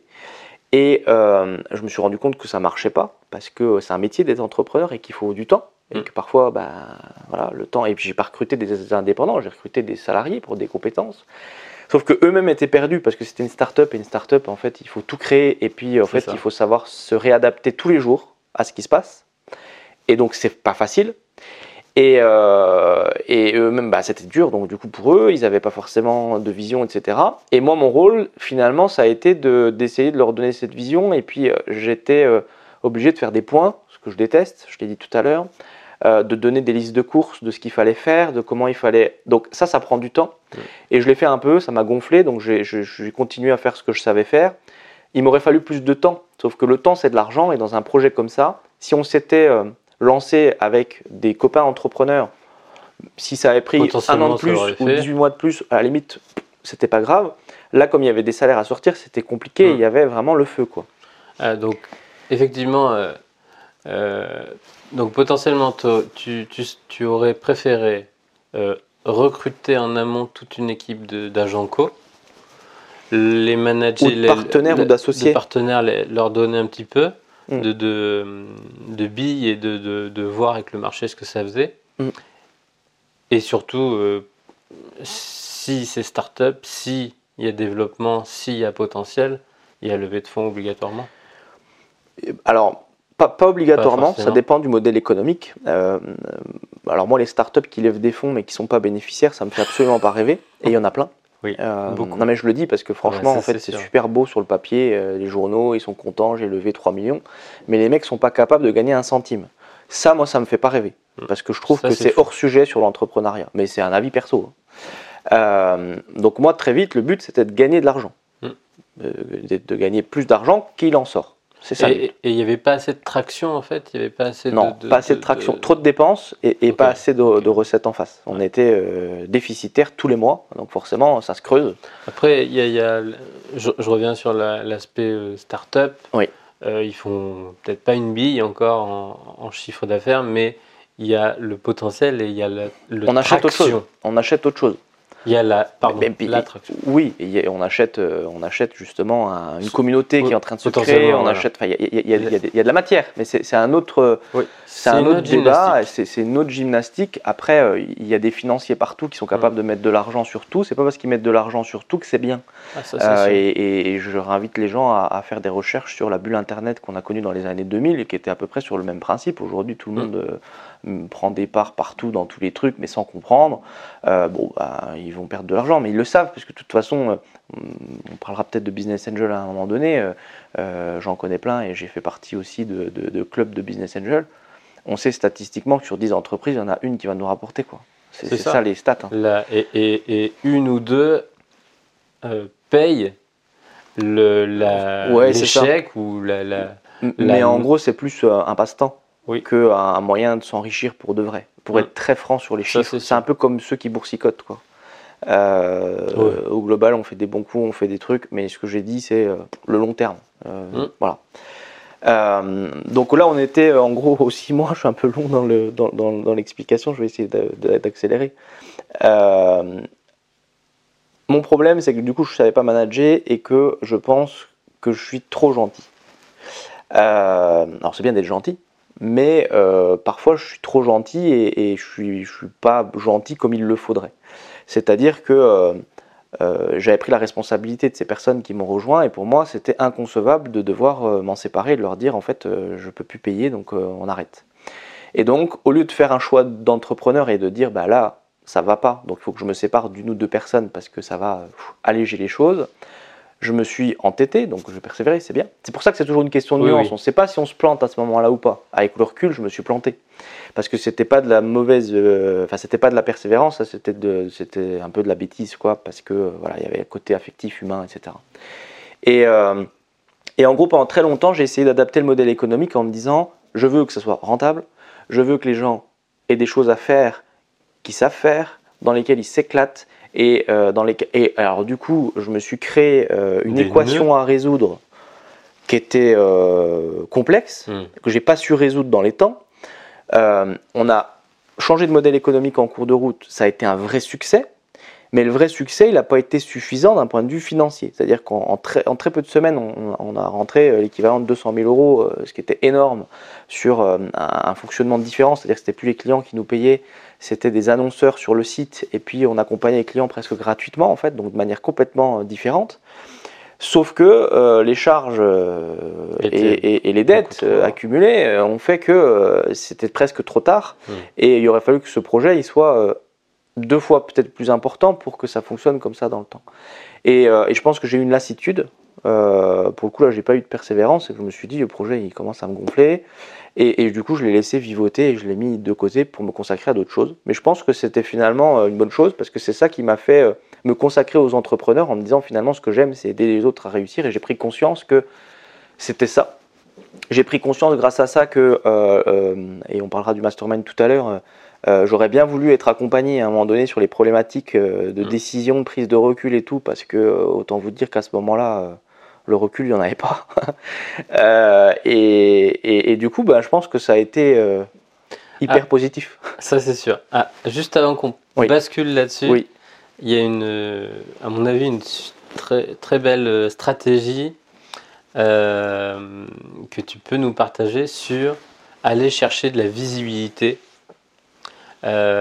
sur des chaînes télé, radio, euh, presse. J'avais un, un gros projet euh, l'an dernier, tu m'avais partagé cette euh, stratégie et elle était dans, dans, le, dans les prévisions. Et, euh, et je, je- je comptais vraiment dessus aussi pour, pour faire connaître un, un projet.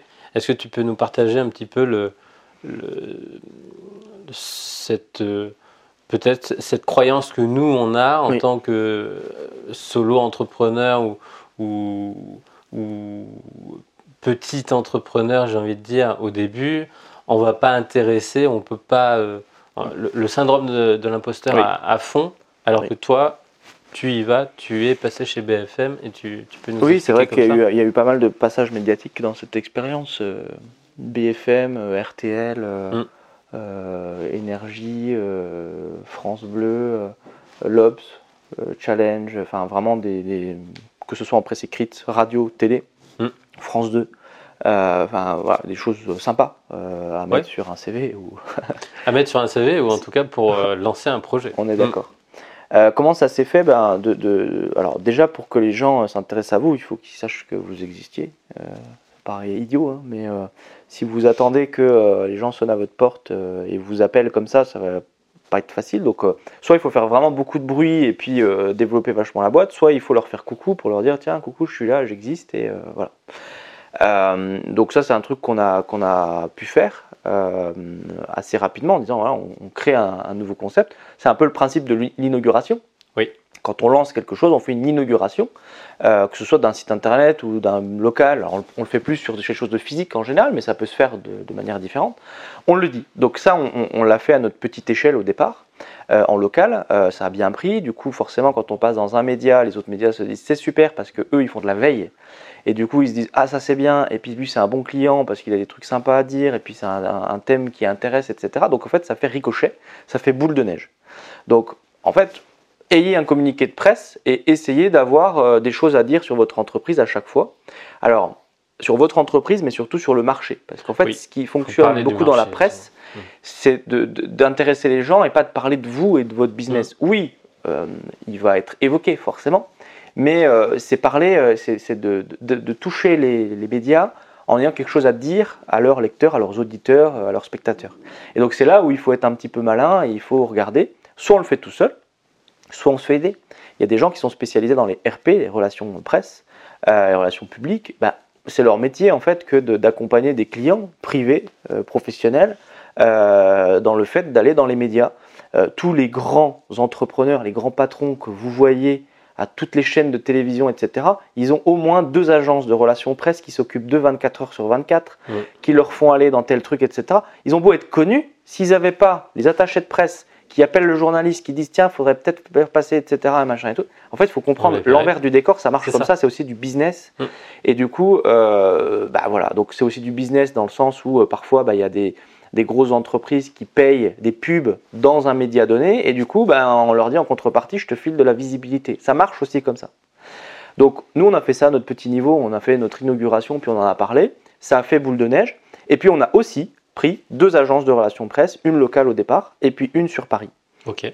Ça coûte de l'argent, c'est un investissement. Euh, nous, à l'époque, on a Combien pris une très belle agence parce qu'on s'est dit justement, euh, si on veut être au niveau national, euh, bah, il faut prendre quelqu'un qui tient la route.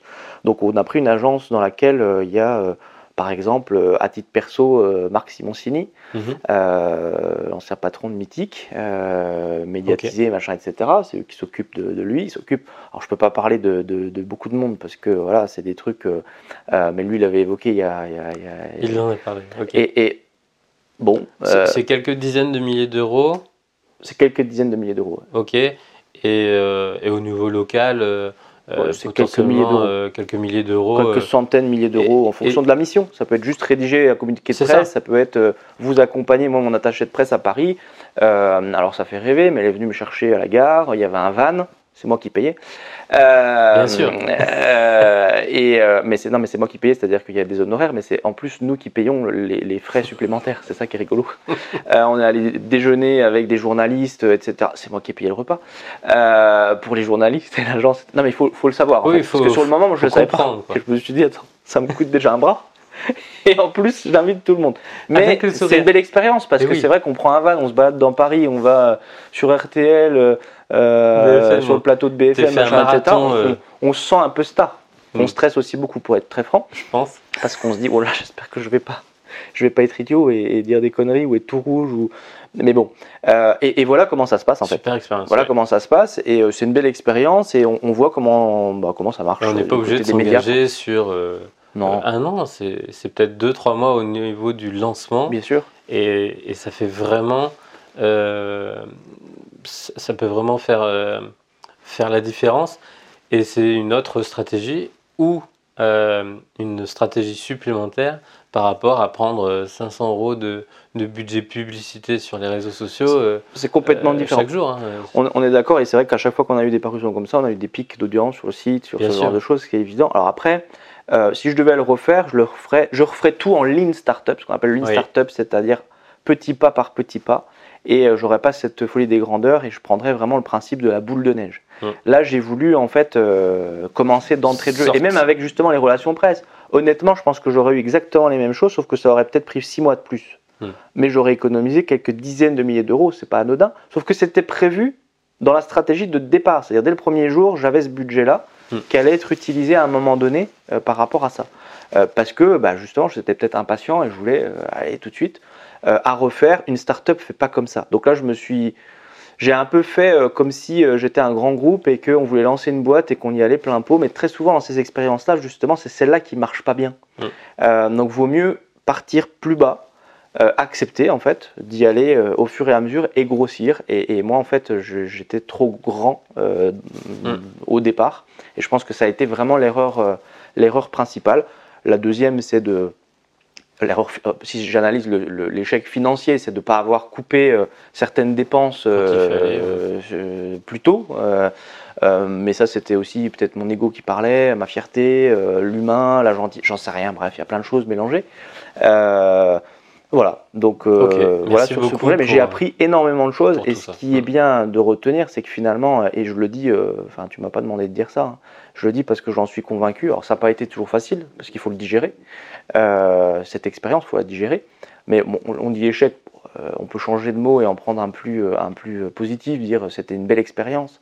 Euh, après, moi, je vais pas, je, ça me pose pas de souci de dire échec, parce qu'en vrai, j'ai perdu la partie sur ce, sur ce Mm. truc-là, mais c'est pas très grave. Et en fait, c'est vraiment ça qui m'a fait passer encore une dimension, j'ai l'impression, dans mon esprit, Mm. dans ma façon de voir les choses, avec l'analyse, etc. Et je pense que j'ai j'ai grandi à une vitesse folle par rapport à ça. Et donc, je vous souhaite de, de, de faire ce même genre d'expérience. Lancez-vous dans tous les cas. Franchement, plantez-vous, c'est pas grave. Allez-y. En France, il y a plein de choses qui sont pas bien. Les voitures, c'est pas bien. La réussite, c'est pas bien. Et puis se planter, c'est pas bien non plus. Donc finalement, on se demande ce qu'il faut faire. Réussir, c'est pas bien. Et se planter, c'est pas bien non plus. Donc faut être dans, dans le moule. Bah non, Mm. faites les deux. Plantez-vous. Et c'est ça qui vous fera réussir. Et finalement, faites les deux extrêmes. Et puis, euh, et puis éclatez-vous au passage. Ça sera, ça sera bien. Ça nous amène du coup naturellement sur euh, euh, cette expérience-là. euh, indiqué que tu étais vraiment un accompagnateur et un, révélateur peut-être de d'entrepreneurs, de les faire passer d'une entreprise euh, qui, qui démarre à quelque chose qui est structuré, qui, qui peut se permettre d'aller plus loin. Et du coup, tu, tu lances le mastermind, le cercle vertueux. Mhm. Euh, encore une belle, euh, une belle euh, expérience. On est en plein dedans. Moi, j'en fais partie depuis, depuis le début. Mhm. Et, euh, et ça a été euh, très, très riche. Partage-nous un petit peu le- la- ta réflexion au début, le, le- le pourquoi et, et comment tu démarres tout ça. Alors, je suis fan d'entrepreneuriat. Ça, je pense Mm. que On l'aura compris au bout de comprend. Euh, je, prends vraiment euh, ouais, du plaisir. Euh, ça Oui. ça- ça m'éclate. C'est vraiment quelque chose. si demain j'étais pas obligé de travailler pour subvenir à mes besoins, je continuerais ce, ce que je fais d'entreprendre parce que parce que ça m'amuse vraiment. Et je pense que même je ferais encore plus de choses. mais mais elles sont dans ma tête. Il faut y aller étape par étape. Je- je- oui, j'y vais maintenant petit pas par petit pas. Donc forcément, euh, bah, il y a ça qui me compose. Euh, Il y a euh, le fait que si j'analyse mes, mes compétences, les choses que je sais faire, bah, accompagner des indépendants, je sais faire, puisque je le fais depuis un certain temps.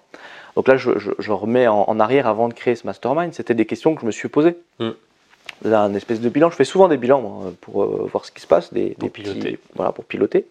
Puis, euh, et puis c'était justement après, euh, après ce projet que j'ai évoqué juste avant, me dire bah tiens, qu'est-ce que je fais? Est-ce que je, bon, est-ce que j'arrête? Et puis je me calme en me disant bon allez, j'arrête tous les projets complémentaires et puis je fais parce que j'aurais très bien pu faire que ça. Hein. Puis c'est une activité sur la gestion de patrimoine qui fonctionne très très bien. Mais je pense que c'est un peu un peu viscéral quelque part. Euh, il y a aussi une autre raison un peu plus pragmatique, c'est que euh, sur le projet, j'ai financé beaucoup de choses à titre perso, mais j'ai aussi, aussi endetté au niveau de la société. Mmh. Et euh, qui dit endettement dit bah, soit je clôture et puis j'ai une ardoise, et puis ma foi, l'ardoise, elle est à la collectivité ou elle est à la banque. ça arrive. Et ça, ça c'était pas trop. Moi, j'aime pas trop ça. Mmh. soit bah, il faut que je continue à rembourser. Euh, et puis à un moment donné, s'il faut payer toujours des charges, même s'il n'y a plus de salariés et choses comme ça, il euh, bah, faut trouver des recettes quelque mm. part. Donc ça a été aussi euh, le, déclencheur et le questionnement. Bon. les indépendants, donc je connais sur la gestion de patrimoine, j'en ai accompagné plein, je continue à le faire, je prends du plaisir, j'aime l'entrepreneuriat. Et puis finalement, ça s'est fait naturellement parce que c'est des rencontres des discussions. Donc j'ai fait du consulting pour euh, différents entrepreneurs à différents stades qui m'interrogeaient. Ah, tiens, j'aimerais bien que tu nous dises. Donc ça pouvait être sur euh, le développement commercial, ça pouvait être sur la stratégie, ça pouvait être sur les business plans, ça pouvait être sur l'expansion, le développement. Et, euh, puis finalement, je me suis dit, putain, mais ça, c'est un métier en fait. Mais je le fais naturellement. Et puis je, je, faisais beaucoup de choses, parfois gratuitement, parfois avec un petit truc, etc. Et puis je me suis dit, mais ça, pourquoi en fait, j'ai pas fait. C'est un vrai métier en fait. Euh, et, ça s'est fait naturellement. Et donc pourquoi arriver au mastermind? Parce que euh, bah, toujours en étant dans, ces analyses, etc., puis dans les business models, en me disant mais euh, je pourrais accompagner plus de gens, et puis comment je pourrais faire, et puis, et puis comprendre les problématiques. donc vraiment, j'essaye toujours de comprendre le marché et de, faire un état des lieux assez précis de ce qui se passe. Donc ce que moi je ressentais en tant qu'entrepreneur quand je me suis lancé, après, quand j'ai eu des problématiques, quand j'avais pas de problématiques, mais que j'en avais d'autres, euh, parce qu'on a tout le temps en fait finalement. Et, euh, et puis je me suis rendu compte euh, dans ce même temps qu'il y avait justement ces principes de mastermind. Moi qui ai inventé le concept de mastermind, il existe depuis le début des années 1900 aux États-Unis. Il, existe, il est répandu aux États-Unis avec des groupes d'entrepreneurs. Et puis il arrivait sur le continent européen avec euh, des web entrepreneurs que je suivais depuis mm. euh, un certain temps. Euh, et, je me suis dit, ça c'est intéressant. Donc j'ai testé des choses. J'ai testé des groupes. J'ai fait évidemment des groupes business aussi dans tout mon parcours. J'en ai fait plein. et puis avec le temps, avec l'expérience, ben, j'ai pu me faire un avis précis sur chacun des concepts. Ça c'est bien, ça c'est un peu moins bien et puis finalement on répond pas aux besoins, et puis machin, et puis truc. Et puis finalement je me suis dit, j'aimerais bien un groupe, moi, comme ça, comme ça, comme ça, comme ça. Ça n'existe pas, je ne trouve pas. Ben, je vais peut-être le créer. C'est arrivé en fait comme ça. Donc de manière assez euh, égoïste, en me mhm. disant, je voudrais un groupe. Et euh, c'était pas, alors le mastermind n'était pas un modèle économique pour moi. Mhm. C'était plus d'être dans l'accompagnement d'entrepreneurs, de, mais plus sur un, mode consulting, machin, etc. au début. Et, et en même temps, que, que ça vienne te nourrir toi. Exactement. C'est pour ça que je dis c'est égoïste, c'est que c'était un groupe euh, pour moi, parce que je voulais participer à un groupe comme ça pour mes entreprises. Et ça s'est lancé, en effet, il y a, il y a maintenant deux ans. Euh, j'ai pris beaucoup de plaisir, il y a eu aussi beaucoup de frustration, parce qu'il a fallu trouver les réglages. Et puis la frustration au départ, c'était parce que j'aime bien que les choses soient positive et que les gens euh, ils trouvent vraiment leur compte et puis soient, soient contents, ben, moi je me suis mis vachement en retrait au début et j'ai pas beaucoup participé parce que je me suis dit mais j'ai pas le temps de participer, le temps de parole que je prends moi, il faut que ce soit pour eux et, et, donc il a fallu trouver les réglages. J'aime bien aussi euh, les choses qui évoluent sans cesse parce que sinon on s'endort et du coup euh, sur des rencontres mastermind j'essaie de changer le, mm. presque le concept même à l'intérieur de la façon dont on s'y prenait à chaque fois. donc ben, il a fallu le temps de trouver ses marques. Mm. Donc il y avait un peu de frustration, mais aussi beaucoup d'enthousiasme et, beaucoup de choses positives, plus de choses positives, hein, bien sûr. Euh, et, en fait, je me suis dit, mais ça, c'est quand même génial, quoi. Et donc, il ne faut pas que je le garde pour moi. Euh, cette modélisation, parce que le terme mastermind, c'est pas ça qui compte le plus, mais c'est ce qu'on y fait à l'intérieur, c'est-à-dire vraiment de se mettre euh, en petit groupe, de se mettre à nu quelque part, de dire voilà, ce que j'ai fait là, depuis qu'on s'est vu la dernière fois, ça c'est bien, ça c'est pas bien, j'en ai conscience. Là, je doute sur ça, euh, j'ai telle problématique, euh, j'y vois pas clair. Euh, bah, c'est juste indispensable en fait. Et ça devrait être répandu partout et ça devrait être obligatoire. Je suis pas en train de dire ça pour faire de la publicité pour le, Ah, bien mastermind que, que, que, que- je représente. Mais celui-ci ou un autre. Exactement. Celui-là ou un autre, mais un autre qui fait la même chose. Oui. C'est là où il faut trouver un autre qui fait la même chose, ou il faut le créer. Ou pas tout- ou, ou avoir le. Voilà, parce que derrière le terme mastermind, il y a un peu beaucoup de choses.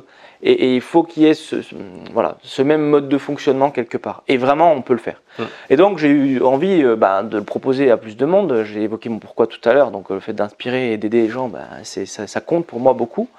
Donc, euh, je me suis dit, comment on peut faire pour faire plusieurs groupes? Bon, bah, je vais faire plusieurs groupes. Ouais, mais bon, euh, ça prend beaucoup de temps et ça rentre pas dans mon agenda. Et puis, dans le fait que j'ai envie d'être aussi un peu libre euh, de mon temps. Euh, bah, il faut trouver peut-être des gens qui animent les masterminds et puis à qui je vais expliquer comment je m'y prends parce que finalement la réussite du mastermind c'est pas que moi et moi j'ai vraiment une cote part qui est assez limitée dans la réussite de ce projet là il y a forcément quelque chose que je peux apporter je dis pas que je sers à rien mais je pense que euh, la réussite vraiment de ce truc là elle, elle est pas liée à moi donc euh, bah, on peut trouver des gens qui fassent exactement la même chose. Et c'est ce qu'on s'est mis à faire. Donc on a créé des groupes Ok. un peu partout en France. On est en plein, de, en plein dans le développement et dans le recrutement de personnes pour tout ça. Euh, Aujourd'hui, donc, moi j'anime aussi un groupe local sur Dijon, puisque le premier groupe c'est un groupe euh, international un entre guillemets. c'est peu, plutôt euh, français, mais il hmm. n'y a pas de barrière et on, se- on- on bouge à chaque fois en fait tous les trimestres. On se rencontre dans une ville différente, Hmm. donc il n'y a pas de Le notion de euh, tu es sur Dijon ou sur Paris ou non, on s'en fiche. C'est un peu différent. Et là, j'ai fait un truc un peu différent. C'est des entrepreneurs locaux qui se Mm. rencontrent dans le même objectif, euh, avec un animateur ou une animatrice qui fédère le groupe en local. Et euh, du coup, moi, j'ai pris un groupe à Dijon et on a recruté d'autres animateurs, facilitateurs, on appelle ça comme on veut, Mm. Un peu partout en France. On est aujourd'hui à une trentaine et, et le chiffre évolue sans cesse. Mm. Donc, il sera encore différent euh, au moment où vous écouterez peut-être le, le- le- le podcast. Mais euh, euh, et, et la vision, c'est euh, eh bien d'avoir une couverture sur tous les départements de France.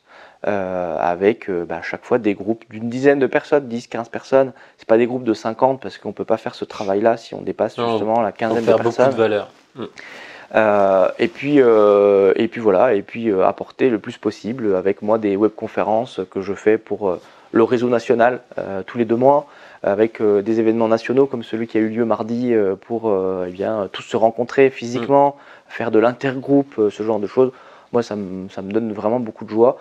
Et puis euh, et puis personnellement ça a assouvi aussi euh, ma boulimie de toucher à plein de projets différents Mm. parce qu'en fait indirectement quand j'accompagne des gens qui sont euh, dans la restauration Il y a plein dans- de domaines d'activité. et oui, je touche à des domaines complètement différents et, et ça, moi, ça me plaît vraiment. Mm, Ça me plaît vraiment et euh, euh, puis il y a plein d'autres projets qui naissent de tout ça aussi. On est en train de créer une entreprise avec un des groupes, euh, tous ensemble, parce que c'est un challenge. On est en train. Alors voilà, bah, je trouve que c'est c'est fun. Euh, c'est bien. Alors évidemment, ça apporte aussi plein de contraintes, ça apporte aussi euh, des soucis sur le focus, etc. Aujourd'hui, encore une fois, avec le recul, etc., je pense que je sais où je vais et je sais comment je m'organise. Je l'ai dit tout à l'heure, mon activité principale, c'est le conseil en gestion de patrimoine, donc je sais être très efficace là-dedans Mm. et structuré. Et euh, je, l'ai fait un- un- pendant un temps, c'est que j'étais moins sur cette activité parce que forcément, quand le bateau Mm. prend l'eau de l'autre côté, ben, euh, on est happé, etc. Et ça aurait pu me mettre en danger sur le groupe complet Oui. parce que j'aurais pu mettre en danger l'activité Mm. historique principale. Heureusement, il y avait des fondations qui étaient très solides, mais aujourd'hui, je suis, je suis concentré quand même là-dessus. Mais tout le reste, parce que je me suis organisé aussi pour avoir un peu de temps libre, j'arrive à le faire. Mm. Et puis ça m'éclate. Donc c'est comme des, des passions, des hobbies euh, que je pourrais faire euh, jusque-là. Voilà. Super, merci beaucoup. Je, je, je vais juste rebondir du coup de- dessus su- sur le, le mastermind. Moi, j'ai vu l'évolution qu'il m'a apporté, l'aide. C'est un, c'est comme si on se, conti- on se constituait euh, un conseil de surveillance, un, un board euh, dans les grands groupes. euh, c'est une obligation. Oui. Ben nous, en fait, à notre niveau d'entrepreneurs qui démarrons ou pas, ou euh, qui avons quelques salariés, en tout cas on se constitue une petite équipe, euh, ben, on peut se constituer son board, son conseil de surveillance, qui nous connaît euh, à force très très bien. Mm. Une dizaine, Mm. dou- 12 membres, on se connaît très très bien. Tout à fait. On a, on a ce, ce, ce niveau de presque de relation amicale, hein, Mm, on peut le dire. Mm. Et, mais on sait euh, qu'on peut tout se dire pendant ces, ces laps de temps. On peut tout dire aussi, donc Mm. tout mettre sur la table. Oui. Nos difficultés, nos croyances, nos doutes, nos peurs, nos blocages. Et d'un coup, Mm. on s'allège et on a tout de suite un retour, un feedback euh, concret Mm. euh, de nos pères. Mm. Donc ce sont pas des, c'est pas notre famille, c'est pas notre conjoint, notre conjointe, euh, c'est pas nos amis qui sont euh, dans, dans un autre modèle, salarié peut-être. Donc tout de suite on, on sait euh, que le, le retour il est pertinent, euh, il est euh, il est concret, on peut le on peut le mettre en place puisque c'est des Et personnes il est profond, c'est-à-dire est qu'il est sur l'intégralité du business parce que la ça. famille, etc., elle voit une ce partie qu'on fait, de nous. mais elle voit le- ce qui flotte de l'iceberg, quoi. Ouais, c'est exactement ça. Et donc, euh, ben, partant de ce principe-là, ce, ce- ce constat-là, euh, je suis un petit peu comme toi, j'aime beaucoup aussi euh, aider. Je pense que c'est aussi ma force de, de poser des bonnes questions, Mm. d'où le podcast, et de, de- de rencontrer beaucoup de beaucoup de- de- d'entrepreneurs, de, monde inspirant. Donc, je vous ai un petit peu laissé voir, euh, vous adapter, essayer, tester des, des choses là, sur le, le cours de l'année. Et euh, c'est pour ça que je suis très content d'ouvrir moi-même, d'animer moi-même un, un nouveau euh, groupe, le Cercle Vertueux, sur Clermont-Ferrand à partir de, du début d'année. Mm. Et, et je pense que ça peut apporter une autre facette de ces groupes et de ces Mm. réseaux qu'on qu'on connaît tous. C'est vraiment, il y, a- une dimension vraiment de, de bienveillance, d'entraide, de prise de recul, autre que uniquement du réseautage, Mm. du paraître. Mm. Parce que, ah, tu l'as vu, lui, euh, il était euh, là-bas. euh, on va pas citer de nom, mais c'est un petit peu ça sur, sur quelques autres, euh, Mm. sur, d'autres réseaux. Là, c'est pas ça. C'est se constituer une famille entrepreneuriale, j'ai Mm. envie de dire. Et après, euh, donc ça c'est bien parce que c'est au niveau local, donc euh, quasiment automatiquement, euh, potentiellement, il y aura du, du, du business, Business, ouais. interne. C'est la cerise sur le gâteau. et c'est le bonus, et c'est, vraiment génial quand ça se passe comme ça. Mais c'est pas le, le but premier. Et, et ce que, après, se constituer, on, l'a, on l'a vu là, donc mardi, euh, avec la journée nationale, on était 60, 70 euh, euh, membres, du coup, de, de ce nouveau euh, réseau, qui est, nouveau maillage qui est en train de se constituer. Euh, c'est instantané. En un claquement de doigts, on a les mêmes valeurs, on, on s- on- on- on connaît les, les- les fondements de- du cercle vertueux, et du coup, euh, on parle tout de suite, très très facilement, aisément, de tout, euh, de nos activités ou pas. Euh, mais en tout cas, c'est très facile de rentrer en contact avec des, tous ces membres sur toute la France, euh, bientôt Suisse, Oui. Belgique même. Donc ça, ça, a vraiment une, une très très forte valeur et, et c'est une, c'est, c'est une obligation quand on est entrepreneur, je pense, de, de se rapprocher de, de structures comme ça Mm. ou de se la créer. Ou de se la créer. Voilà, merci pour, euh, pour, euh, pour tout ce que tu viens de dire et puis surtout merci pour ta confiance aussi. On est très très content de, de t'avoir dans notre, euh, dans notre projet qui est le tien aussi aujourd'hui et, réciproque. Mm. et, et voilà, ça va être génial.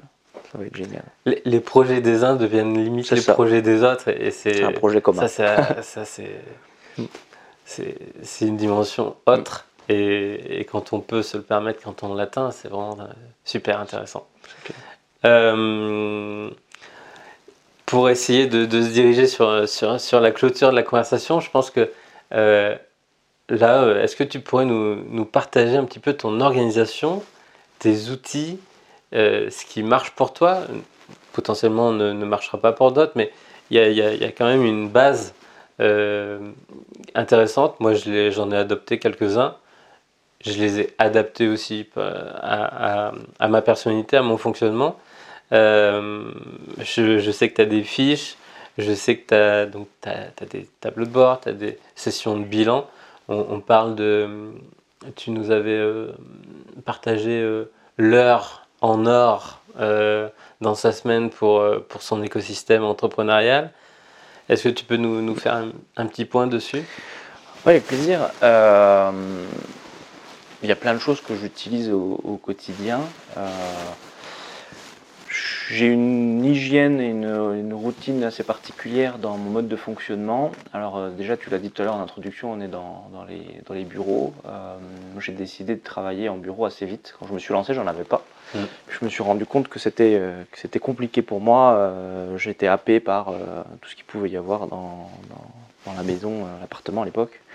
Euh, que ce soit la télé, les news, le machin, le truc, un truc à faire. Bref, j'étais pas très efficace.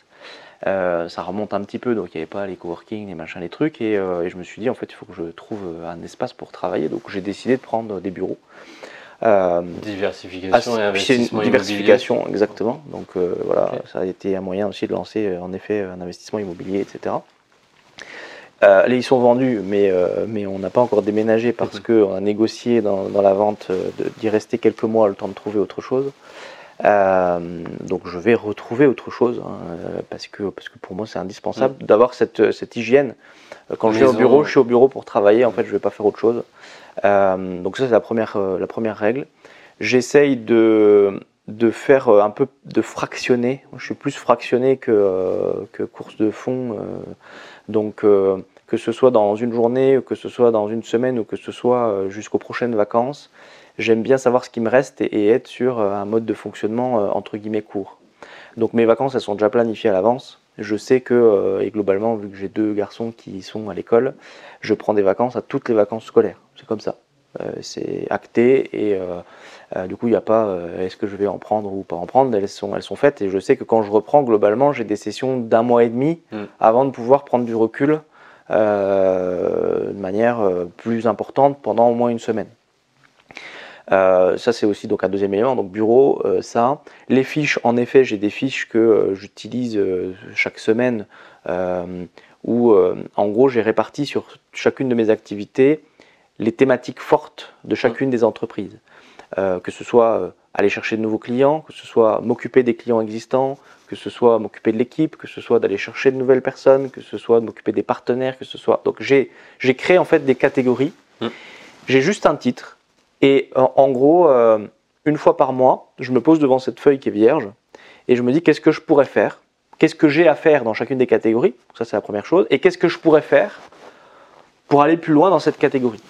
Et c'est là où je me pose des questions et du coup je trouve des réponses et j'ai des idées. Et tout le monde me dit ah mais t'as vachement d'idées. Oui mais c'est juste parce qu'en fait je me pose la question. Mm. Parce que je- bon, Le cerveau fonctionne comme ça. hein. des Il idées, ok, mais euh, je- réponses franchement, à- j'ai pas l'impression d'avoir des idées euh, folles. hein. Euh, Sincèrement, j'ai plein de qualités, mais alors euh, celle-là, je, je- je pense que c'est vraiment exagéré et, et c'est pas vrai. Après, j'ai juste des idées normales, moyennes, mais qui peuvent être intéressantes quand on se pose pas la question, ça c'est sûr, mais que vous pouvez vraiment toutes et tout savoir.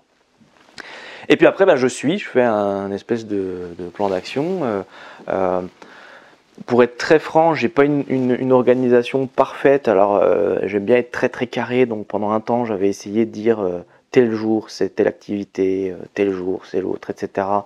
Je le fais de temps en temps, j'y arrive. Puis après, je, je dérape parce que j'ai beau connaître tout ça et c'est pour ça que c'est un travail sur soi en permanence. On refait des bêtises. On, on- on reflirte avec des trucs qui sont pas bons parce que voilà, euh, bon, que ce soit procrastination, que ce soit. Donc j'essaye de me réinventer tout le temps. Euh, vous savez, un peu comme le, le principe, là on est en fin d'année, euh, au moment où on Mm. tourne en tout cas cette, euh, ce podcast, cet enregistrement, euh, en début d'année en général il y a les vœux, puis on a tendance à, à faire plein de bonnes résolutions, puis à faire un coup de, de frais, de neuf, etc. Ben, moi j'essaie de faire ça à chaque fois que je pars en vacances. Mm. Et donc comme je pars tous les mois et demi en vacances, tous les mois et demi j'essaie d'avoir une organisation nouvelle. Euh, des fois ça m'arrive d'acheter un nouveau cahier de notes tous les mois et demi, Oui, juste pour le refaire proprement, parce qu'au bout d'un moment, j'avais fait euh, des onglets Gratuit, et les intercalaires avec chacune Ouais. des activités, puis au bout d'un moment, tout est mélangé, tout est machin, et puis j'ai besoin d'être structuré. Donc quand Ouais. je pars en vacances, mon bureau, il est tout net, les dossiers sont rangés, et puis je me suis pris au moins une demi-journée, sauf quand j'ai eu vraiment un coup de... Ça m'est euh, déjà arrivé, hein. ça me arrivera demain, un coup de bourre, et puis j'ai pas pu, mais en général, je suis pas bien pendant les vacances. Mm. Puis je suis pas bien pour le retour non plus.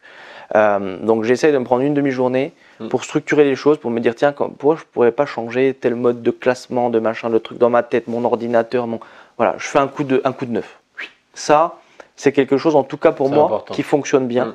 et qui est important. Euh, et rentrer euh, de vacances et puis avoir euh, ou même de week-end hein, un bureau en vrac, euh, alors moi ça va me démotiver. hein. Je je suis pas dans de bonnes dispositions pour avancer quoi. Moi, je l'avais appris sur le chantier. tu pars du chantier, il faut que ce soit propre parce que le lendemain, euh, ça sera déjà plus facile On est se remettre en route, C'est plus facile plus et c'est plus sécuritaire. agréable et plus sécuritaire. Oui, c'est sûr. Et en fait, c'est pareil pour nous. C'est ça. Euh, dans le, le principe de l'organisation de son temps, euh, c'est pareil. Alors, je le fais pas tous les jours, mais j'essaye régulièrement d'aller chercher mes enfants à l'école, de Mm. les amener le matin. Euh, un ou deux jours par semaine, euh, je mange euh, avec des clients ou je mange au bureau rapidement parce que je, je fais des journées continues. Et puis un ou deux jours par semaine, je mange avec mes Et enfants le midi. Mm. Puis j'ai la chance d'être dans une ville où je peux aller chercher à l'école et puis rentrer chez moi ou aller au restaurant ou peu importe. Et ça, c'est un vrai luxe, je trouve. À la fois d'avoir ce temps-là et puis de pouvoir, de pouvoir faire ça. Bon, il y a des semaines, et là, ça fait trois semaines que j'enchaîne au moins, au moins trois semaines où je suis, j'y suis Mm. allé peut-être une ou deux fois seulement. Oui. Euh, mais il y a des périodes a et, et- c'est pas grave, mais je sais que pour moi c'est important et puis je, je me le répète, je me le répète en me disant là maintenant il faudrait peut-être que tu retournes les chercher parce que c'est important et pour eux et pour toi. Euh, je travaille plus le mercredi de la journée au bureau, euh, c'est-à-dire que c'est une journée off. C'est une journée où je suis censé ne pas travailler, où je suis censé euh, m'occuper justement des garçons qui vont au sport, etc. Où je suis censé finalement travailler différemment, c'est-à-dire prendre le recul Mm. de la semaine, réfléchir, me poser des questions. C'est plutôt du travail comme ça que je fais. Donc je, je serais un peu malhonnête intellectuellement de dire que je ne travaille pas du tout le mercredi. Ce n'est pas de la production potentielle. Mais j'essaye, Mm. en tout cas, d'avoir 80% des actions que je fais le mercredi qui sont des, ins- des, des- des- des actions plutôt intellectuelles et stratégiques. Ça m'arrive de passer des coups de fil, de faire des mails aussi, très souvent. Mm. Euh, parce qu'on a beau se mettre une- un cadre, bah, on déconne, c'est ce que je dis. Euh, le but du jeu pour 2020, c'est de faire en sorte que ce mercredi, il soit uniquement sur la stratégie, voire euh, même sur du off complet, Mm. parce que je m'en rends compte, quand je débranche complètement le cerveau, c'est là où je reviens vachement mieux. Je pense que, comme tout sportif, on a besoin intellectuellement de laisser notre muscle parfois euh, au calme euh, Mm. pour qu'il se repose et puis pour qu'on puisse après le solliciter à fond. Euh, donc l'objectif c'est d'avoir mon mercredi et même une demi-journée dans la semaine, soit le vendredi après-midi, soit éventuellement le lundi matin de plus, mais cette fois-ci exclusivement pour moi, pour prendre du temps pour moi, parce que c'est quelque chose que je prends peut-être pas suffisamment encore. J'ai- Je fais du sport, j'ai pris un coach sportif que tu connais d'ailleurs Que j'ai interviewé hier, hier. Andy. Mais je, voilà, je voudrais prendre encore un peu plus de temps pour moi parce qu'il est aussi euh, essentiel. Euh, et même si la famille est essentielle aussi, euh, il ne faut pas s'oublier au passage. Euh, Qu'est-ce que je peux dire de plus? L'heure en or, bah, c'est un peu le même principe. C'est-à-dire que moi, c'est même plus des heures en or aujourd'hui, c'est justement Des des, journées. des- des journées ou des, ou des demi-journées en or où euh, bah, on analyse ce qui se passe. Voilà, on prend du temps. Ça peut être fait euh, en, vac- enfin, en vacances, ça peut être juste un café en terrasse, Mm. ça peut être euh, aller dans un établissement qui nous plaît, dans un endroit qui nous plaît, ça peut être aller dans la forêt pour ceux qui aiment la nature, peu importe, pour se poser, pour prendre le temps, l'instant présent, et puis pour analyser un petit peu ce qui se passe dans notre vie professionnelle, de bien, de moins bien, ce qu'on pourrait changer, améliorer, euh, optimiser. Encore une fois, si vous vous posez les questions, votre cerveau va se mettre en marche et vous allez avoir plein de réponses, plein d'idées, bonnes, mauvaises, peu importe, mais ça va vous faire avancer et vous, faire avancer beaucoup plus vite que si vous ne vous posez pas de questions. Donc voilà la règle, c'est j'essaie de me poser le plus de questions possible dans tous les domaines. Euh, j'essaie d'être curieux. Euh, et puis j'ai un petit côté schizophrène quelque part, c'est qu'en fait dans ma manière de fonctionner, souvent je, suis le patron et l'exécutant en même temps. C'est-à-dire que le patron s'adresse à l'exécutant, enfin je- je- j'exagère, hein, je ne suis pas schizophrène non plus euh, au point de me dédoubler, euh, mais, je me dis, si là j'étais salarié, qu'est-ce que dirait mon patron? Bah, il dirait que tu es en train de glander euh, sévère. Et du coup, si tu veux pas travailler le mercredi, ben, en fait, tu as 4 jours où il faut que tu bosses à fond. Tu peux pas bosser moyennement. Donc il faut bosser vraiment à fond quand tu es là. Et euh, euh, c'est ce Ouais. genre de choses que, Ouais. que j'évoque. Je me dis, et voilà, tu es bien payé aujourd'hui, ou tu vas être bien payé demain. Moi, j'ai la chance de, de bien gagner ma vie aujourd'hui, d'avoir euh, des choses matérielles, un confort qui est plutôt agréable. Ben oui, mais mon gars, il faut peut-être le mériter. Donc là, euh, si tu fais ça, bah, tu vas être viré, parce qu'à un moment donné, en fait, ça ne tiendra pas. Et donc, c'est pour ça que je dis schizophrène, c'est que j'essaye de, de dire, voilà, tu mérites des trucs, il faut les mériter, quoi. Et euh, on est des humains, donc on est souvent faible, euh, on, fait des, conneries, on- on- et, et ça tout le temps. Donc il faut juste se le dire et se remettre dans le, dans le droit chemin, parce que euh, voilà, Comme, on, on sort systématiquement du Comme truc la méditation. Tout le temps. Donc après, voilà, il y a la méditation, il y a la cohérence cardiaque, il y a... euh, Ouais, non, plein de choses. En méditation, quand on se dit qu'il faut euh, arrêter Ah oui, pardon, oui, oui, être là, oui, ah oui, en fait, on, On est d'accord. dévie et on revient, on dévie, on revient, on dévie, on revient. C'est pareil en fait. c'est ça. Mais c'est le plus souvent essayer de se remettre, reprendre conscience qu'on dévie, euh, qu'on fait un- un- quelque chose de moins bien, de moins efficace, et de revenir. Et plus souvent, on, on se met en position de prise de recul, de méditation, de, de, de conscientisation. Mm. Euh, on peut revenir. C'est ça. Donc voilà en gros ce que je peux, ce que je peux dire. Euh, Après sur la visualisation, euh, euh, il y en a qui ont des, cadres de, enfin, des, des cahiers de rêve, des cadres de vision, etc. Moi je les change aussi. Oui. Un peu Faut- comme ce que je Il faut disais. mettre à jour en fait. ouais, mais très souvent, très souvent dans l'année je les change. Alors Mm. c'est les mêmes, c'est les mêmes objectifs. Mais, mais je les présente de manière différente. Des fois, il y en a qui l'ont, vous savez, dans le fond d'écran de l'ordi Oui. ou du téléphone, etc. Moi, je l'ai fait aussi. Mm. Sauf qu'au bout d'un certain temps, ça fait partie du décor, on le oublis. voit plus. Mm. Euh, un beau tableau euh, sur son frigo, on le voit plus. Donc en fait, moi, je les change régulièrement et je m'oblige dans ces temps d'heures en or ou de moments à me dire, attends, il faudrait peut-être que je reprenne du temps là-dessus parce que c'est un basique, c'est un fondamental. Euh, et, et- et voilà, et, et ça m'aide. Je j'aime les voitures, j'ai dit tout à l'heure, euh, je vais régulièrement dans les concessions, je regarde les sites internet pour me faire rêver sur euh, des joujoux, euh, parce que Mmh. ça s'appelle comme ça. Euh, mais parce que moi c'est c'est motivant, hein. je Mmh. suis encore un, un enfant et on est tous euh, des enfants. Euh, je trouve que je suis un Des peu plus grand. Euh, et que du coup, bah, elles sont plus grosses en taille, mais c'est la même chose que quand j'avais 5 ans et que je collectionnais les Burago. Quoi. Et tu es dans mon bureau et tu vois qu'il y en a quelques-unes qui traînent même en modèle réduit. Euh, voilà, je me fais rêver régulièrement parce que c'est important. Donc ça aussi, faites-le dans votre quotidien. Euh, des fois, on se dit, ouais, mais j'ai pas le temps, puis j'ai pas le droit, puis voilà. Il y a des jours où euh, vous n'êtes pas bon, vous n'êtes pas dedans, vous êtes fatigué, vous êtes, eh ben, coupé. Et ça, je le sais le faire aujourd'hui de plus en plus. Je coupe, j'arrête, j'éteins tout. De toute façon, je vais faire des trucs qui seront pas utiles et qui seront pas bons. Donc là, eh ben, je vais chez Porsche, je vais euh, machin, et puis je me prends un moment pour moi, et puis je reviens, puis je suis en forme, puis j'arrive à faire ce qu'il fallait faire. Et puis si ça se trouve, je le fais en deux heures alors que j'aurais mis euh, deux jours. Donc ça, c'est aussi une pépite euh, d'un mode de fonctionnement. Il faut s'autoriser ce genre de choses. Et même si je disais que le patron, il est pas content parce que ben, je préfère, si je suis patron, avoir quelqu'un qui est pas bien, lui dire rentre chez toi, Ah, sois cool, que- et après tu feras le boulot. Hmm. voyez? Euh, Je préfère ça, en fait. Euh, si je suis vraiment patron avec quelqu'un en qui j'ai confiance. Voilà ce que je peux partager. Super. Quelques livres ou quelques ressources, films, documentaires Oh, il y en a plein, mais euh, ceux qui m'ont peut-être le plus fait réfléchir dans mon parcours au départ. euh, le, le livre euh, Réfléchissez, devenez riche, il est simple, Mhm. très basique, mais il m'a fait beaucoup, beaucoup cogiter. Puis il m'a fait beaucoup cogiter parce que je pense que le fait que l'auteur soit un auteur historique quelque Mhm. part et rencontrer des personnages historiques aussi euh, m'a fait le prendre encore plus euh, au sérieux peut-être euh, intellectuellement que, que, que d'autres sur le développement personnel.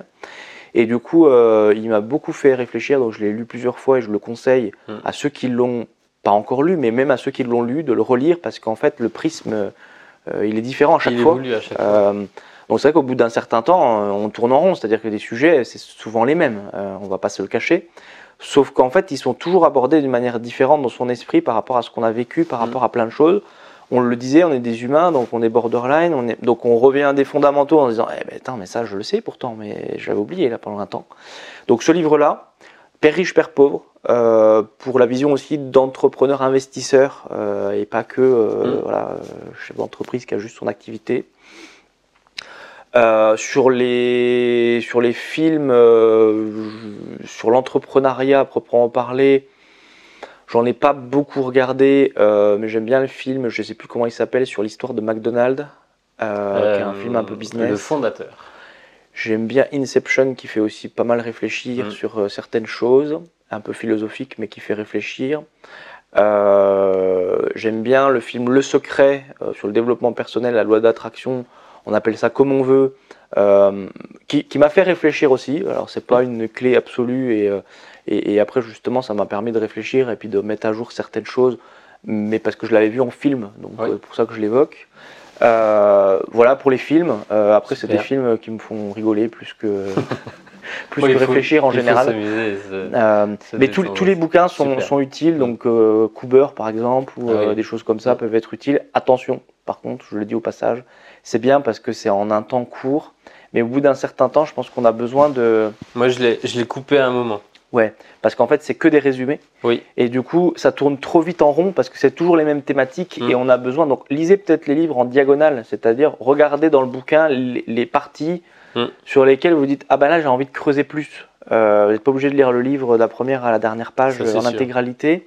Euh, mais prenez quand même peut-être plus les bouquins au bout d'un certain temps. Vous voyez, c'est Mm. une question de- de- d'étape. Moi, je Euh, fais ma petite veille sur Cooper. euh, euh, et puis après, je- j'achète beaucoup de livres. Je, je lis souvent intro, euh, sommaire, Ouais. intro, conclusion, Ouais. et un ou deux chapitres au milieu. c'est ça. Je, et et j'ai, du coup, le, le, le domaine, le, style, du- le ouais. sens dans, dans, ma, Mm. dans ma bibliothèque. Et je reviens piocher. Oui. Mm. Ouais, mais c'est ce que je conseille, c'est ce qu'il faut faire. Un autre qui m'a fait réfléchir, je reviens, j'y Oui. repense, c'est la semaine de 4 heures, euh, Oui. forcément aussi un basique, sur l'organisation, parce qu'au départ ça marchait bien, mais Mm. j'étais pas du tout dans cette logique-là. Euh, Là, je suis en train de dire euh, mercredi, etc. Sauf que euh, 5, 6, 7 ans en arrière, euh, c'était pas du tout mon mode de fonctionnement, et encore aujourd'hui, il faut que je, faut que je lutte avec des croyances que Mm. j'ai à l'intérieur de ma petite tête. Euh, donc ça m'a fait beaucoup réfléchir. Après, c'est un peu utopiste peut-être dans certains dans C'est pas certaines grave, au moins idées le titre, il... mais c'est très accrocheur, pulvérise. beaucoup réfléchir et euh, voilà, moi j'ai envie de faire un livre dans ce sens-là aussi, peut-être un jour, pourquoi Ouais. pas, la semaine de trois jours ou Hmm. je ne sais rien. ou euh, cette voiture pour 7 jours. Ça oui. Euh, dernière question.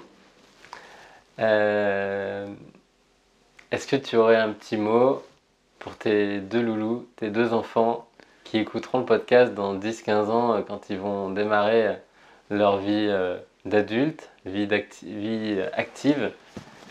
Un petit mot pour eux? Sans doute. Je m'y attendais pas à cette question. Oui. Euh, c'est particulier de faire cet exercice et c'est émouvant quelque Mhm. part, donc je prends sur moi. Euh, ce que je veux leur dire, qui s'éclatent, qui s'amusent, tout simplement. Super.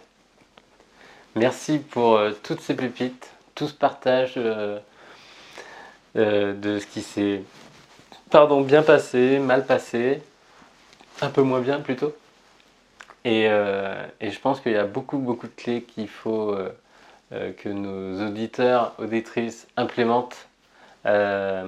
Euh, une pépite là, dès, dès qu'ils ont écouté, euh, qu'ils mettent en place, euh, je sais pas, un premier euh, fichier Excel euh, pour, euh, pour piloter Une chose à la fois. ou euh, une petite liste de, de, de tâches, euh, une heure réservée dans, dans son emploi du temps euh, euh, chaque mois, Mm. déjà au début, euh, sur euh, juste euh, se poser des, des questions, les bonnes questions pour, euh, pour que son, son cerveau soit, soit activé.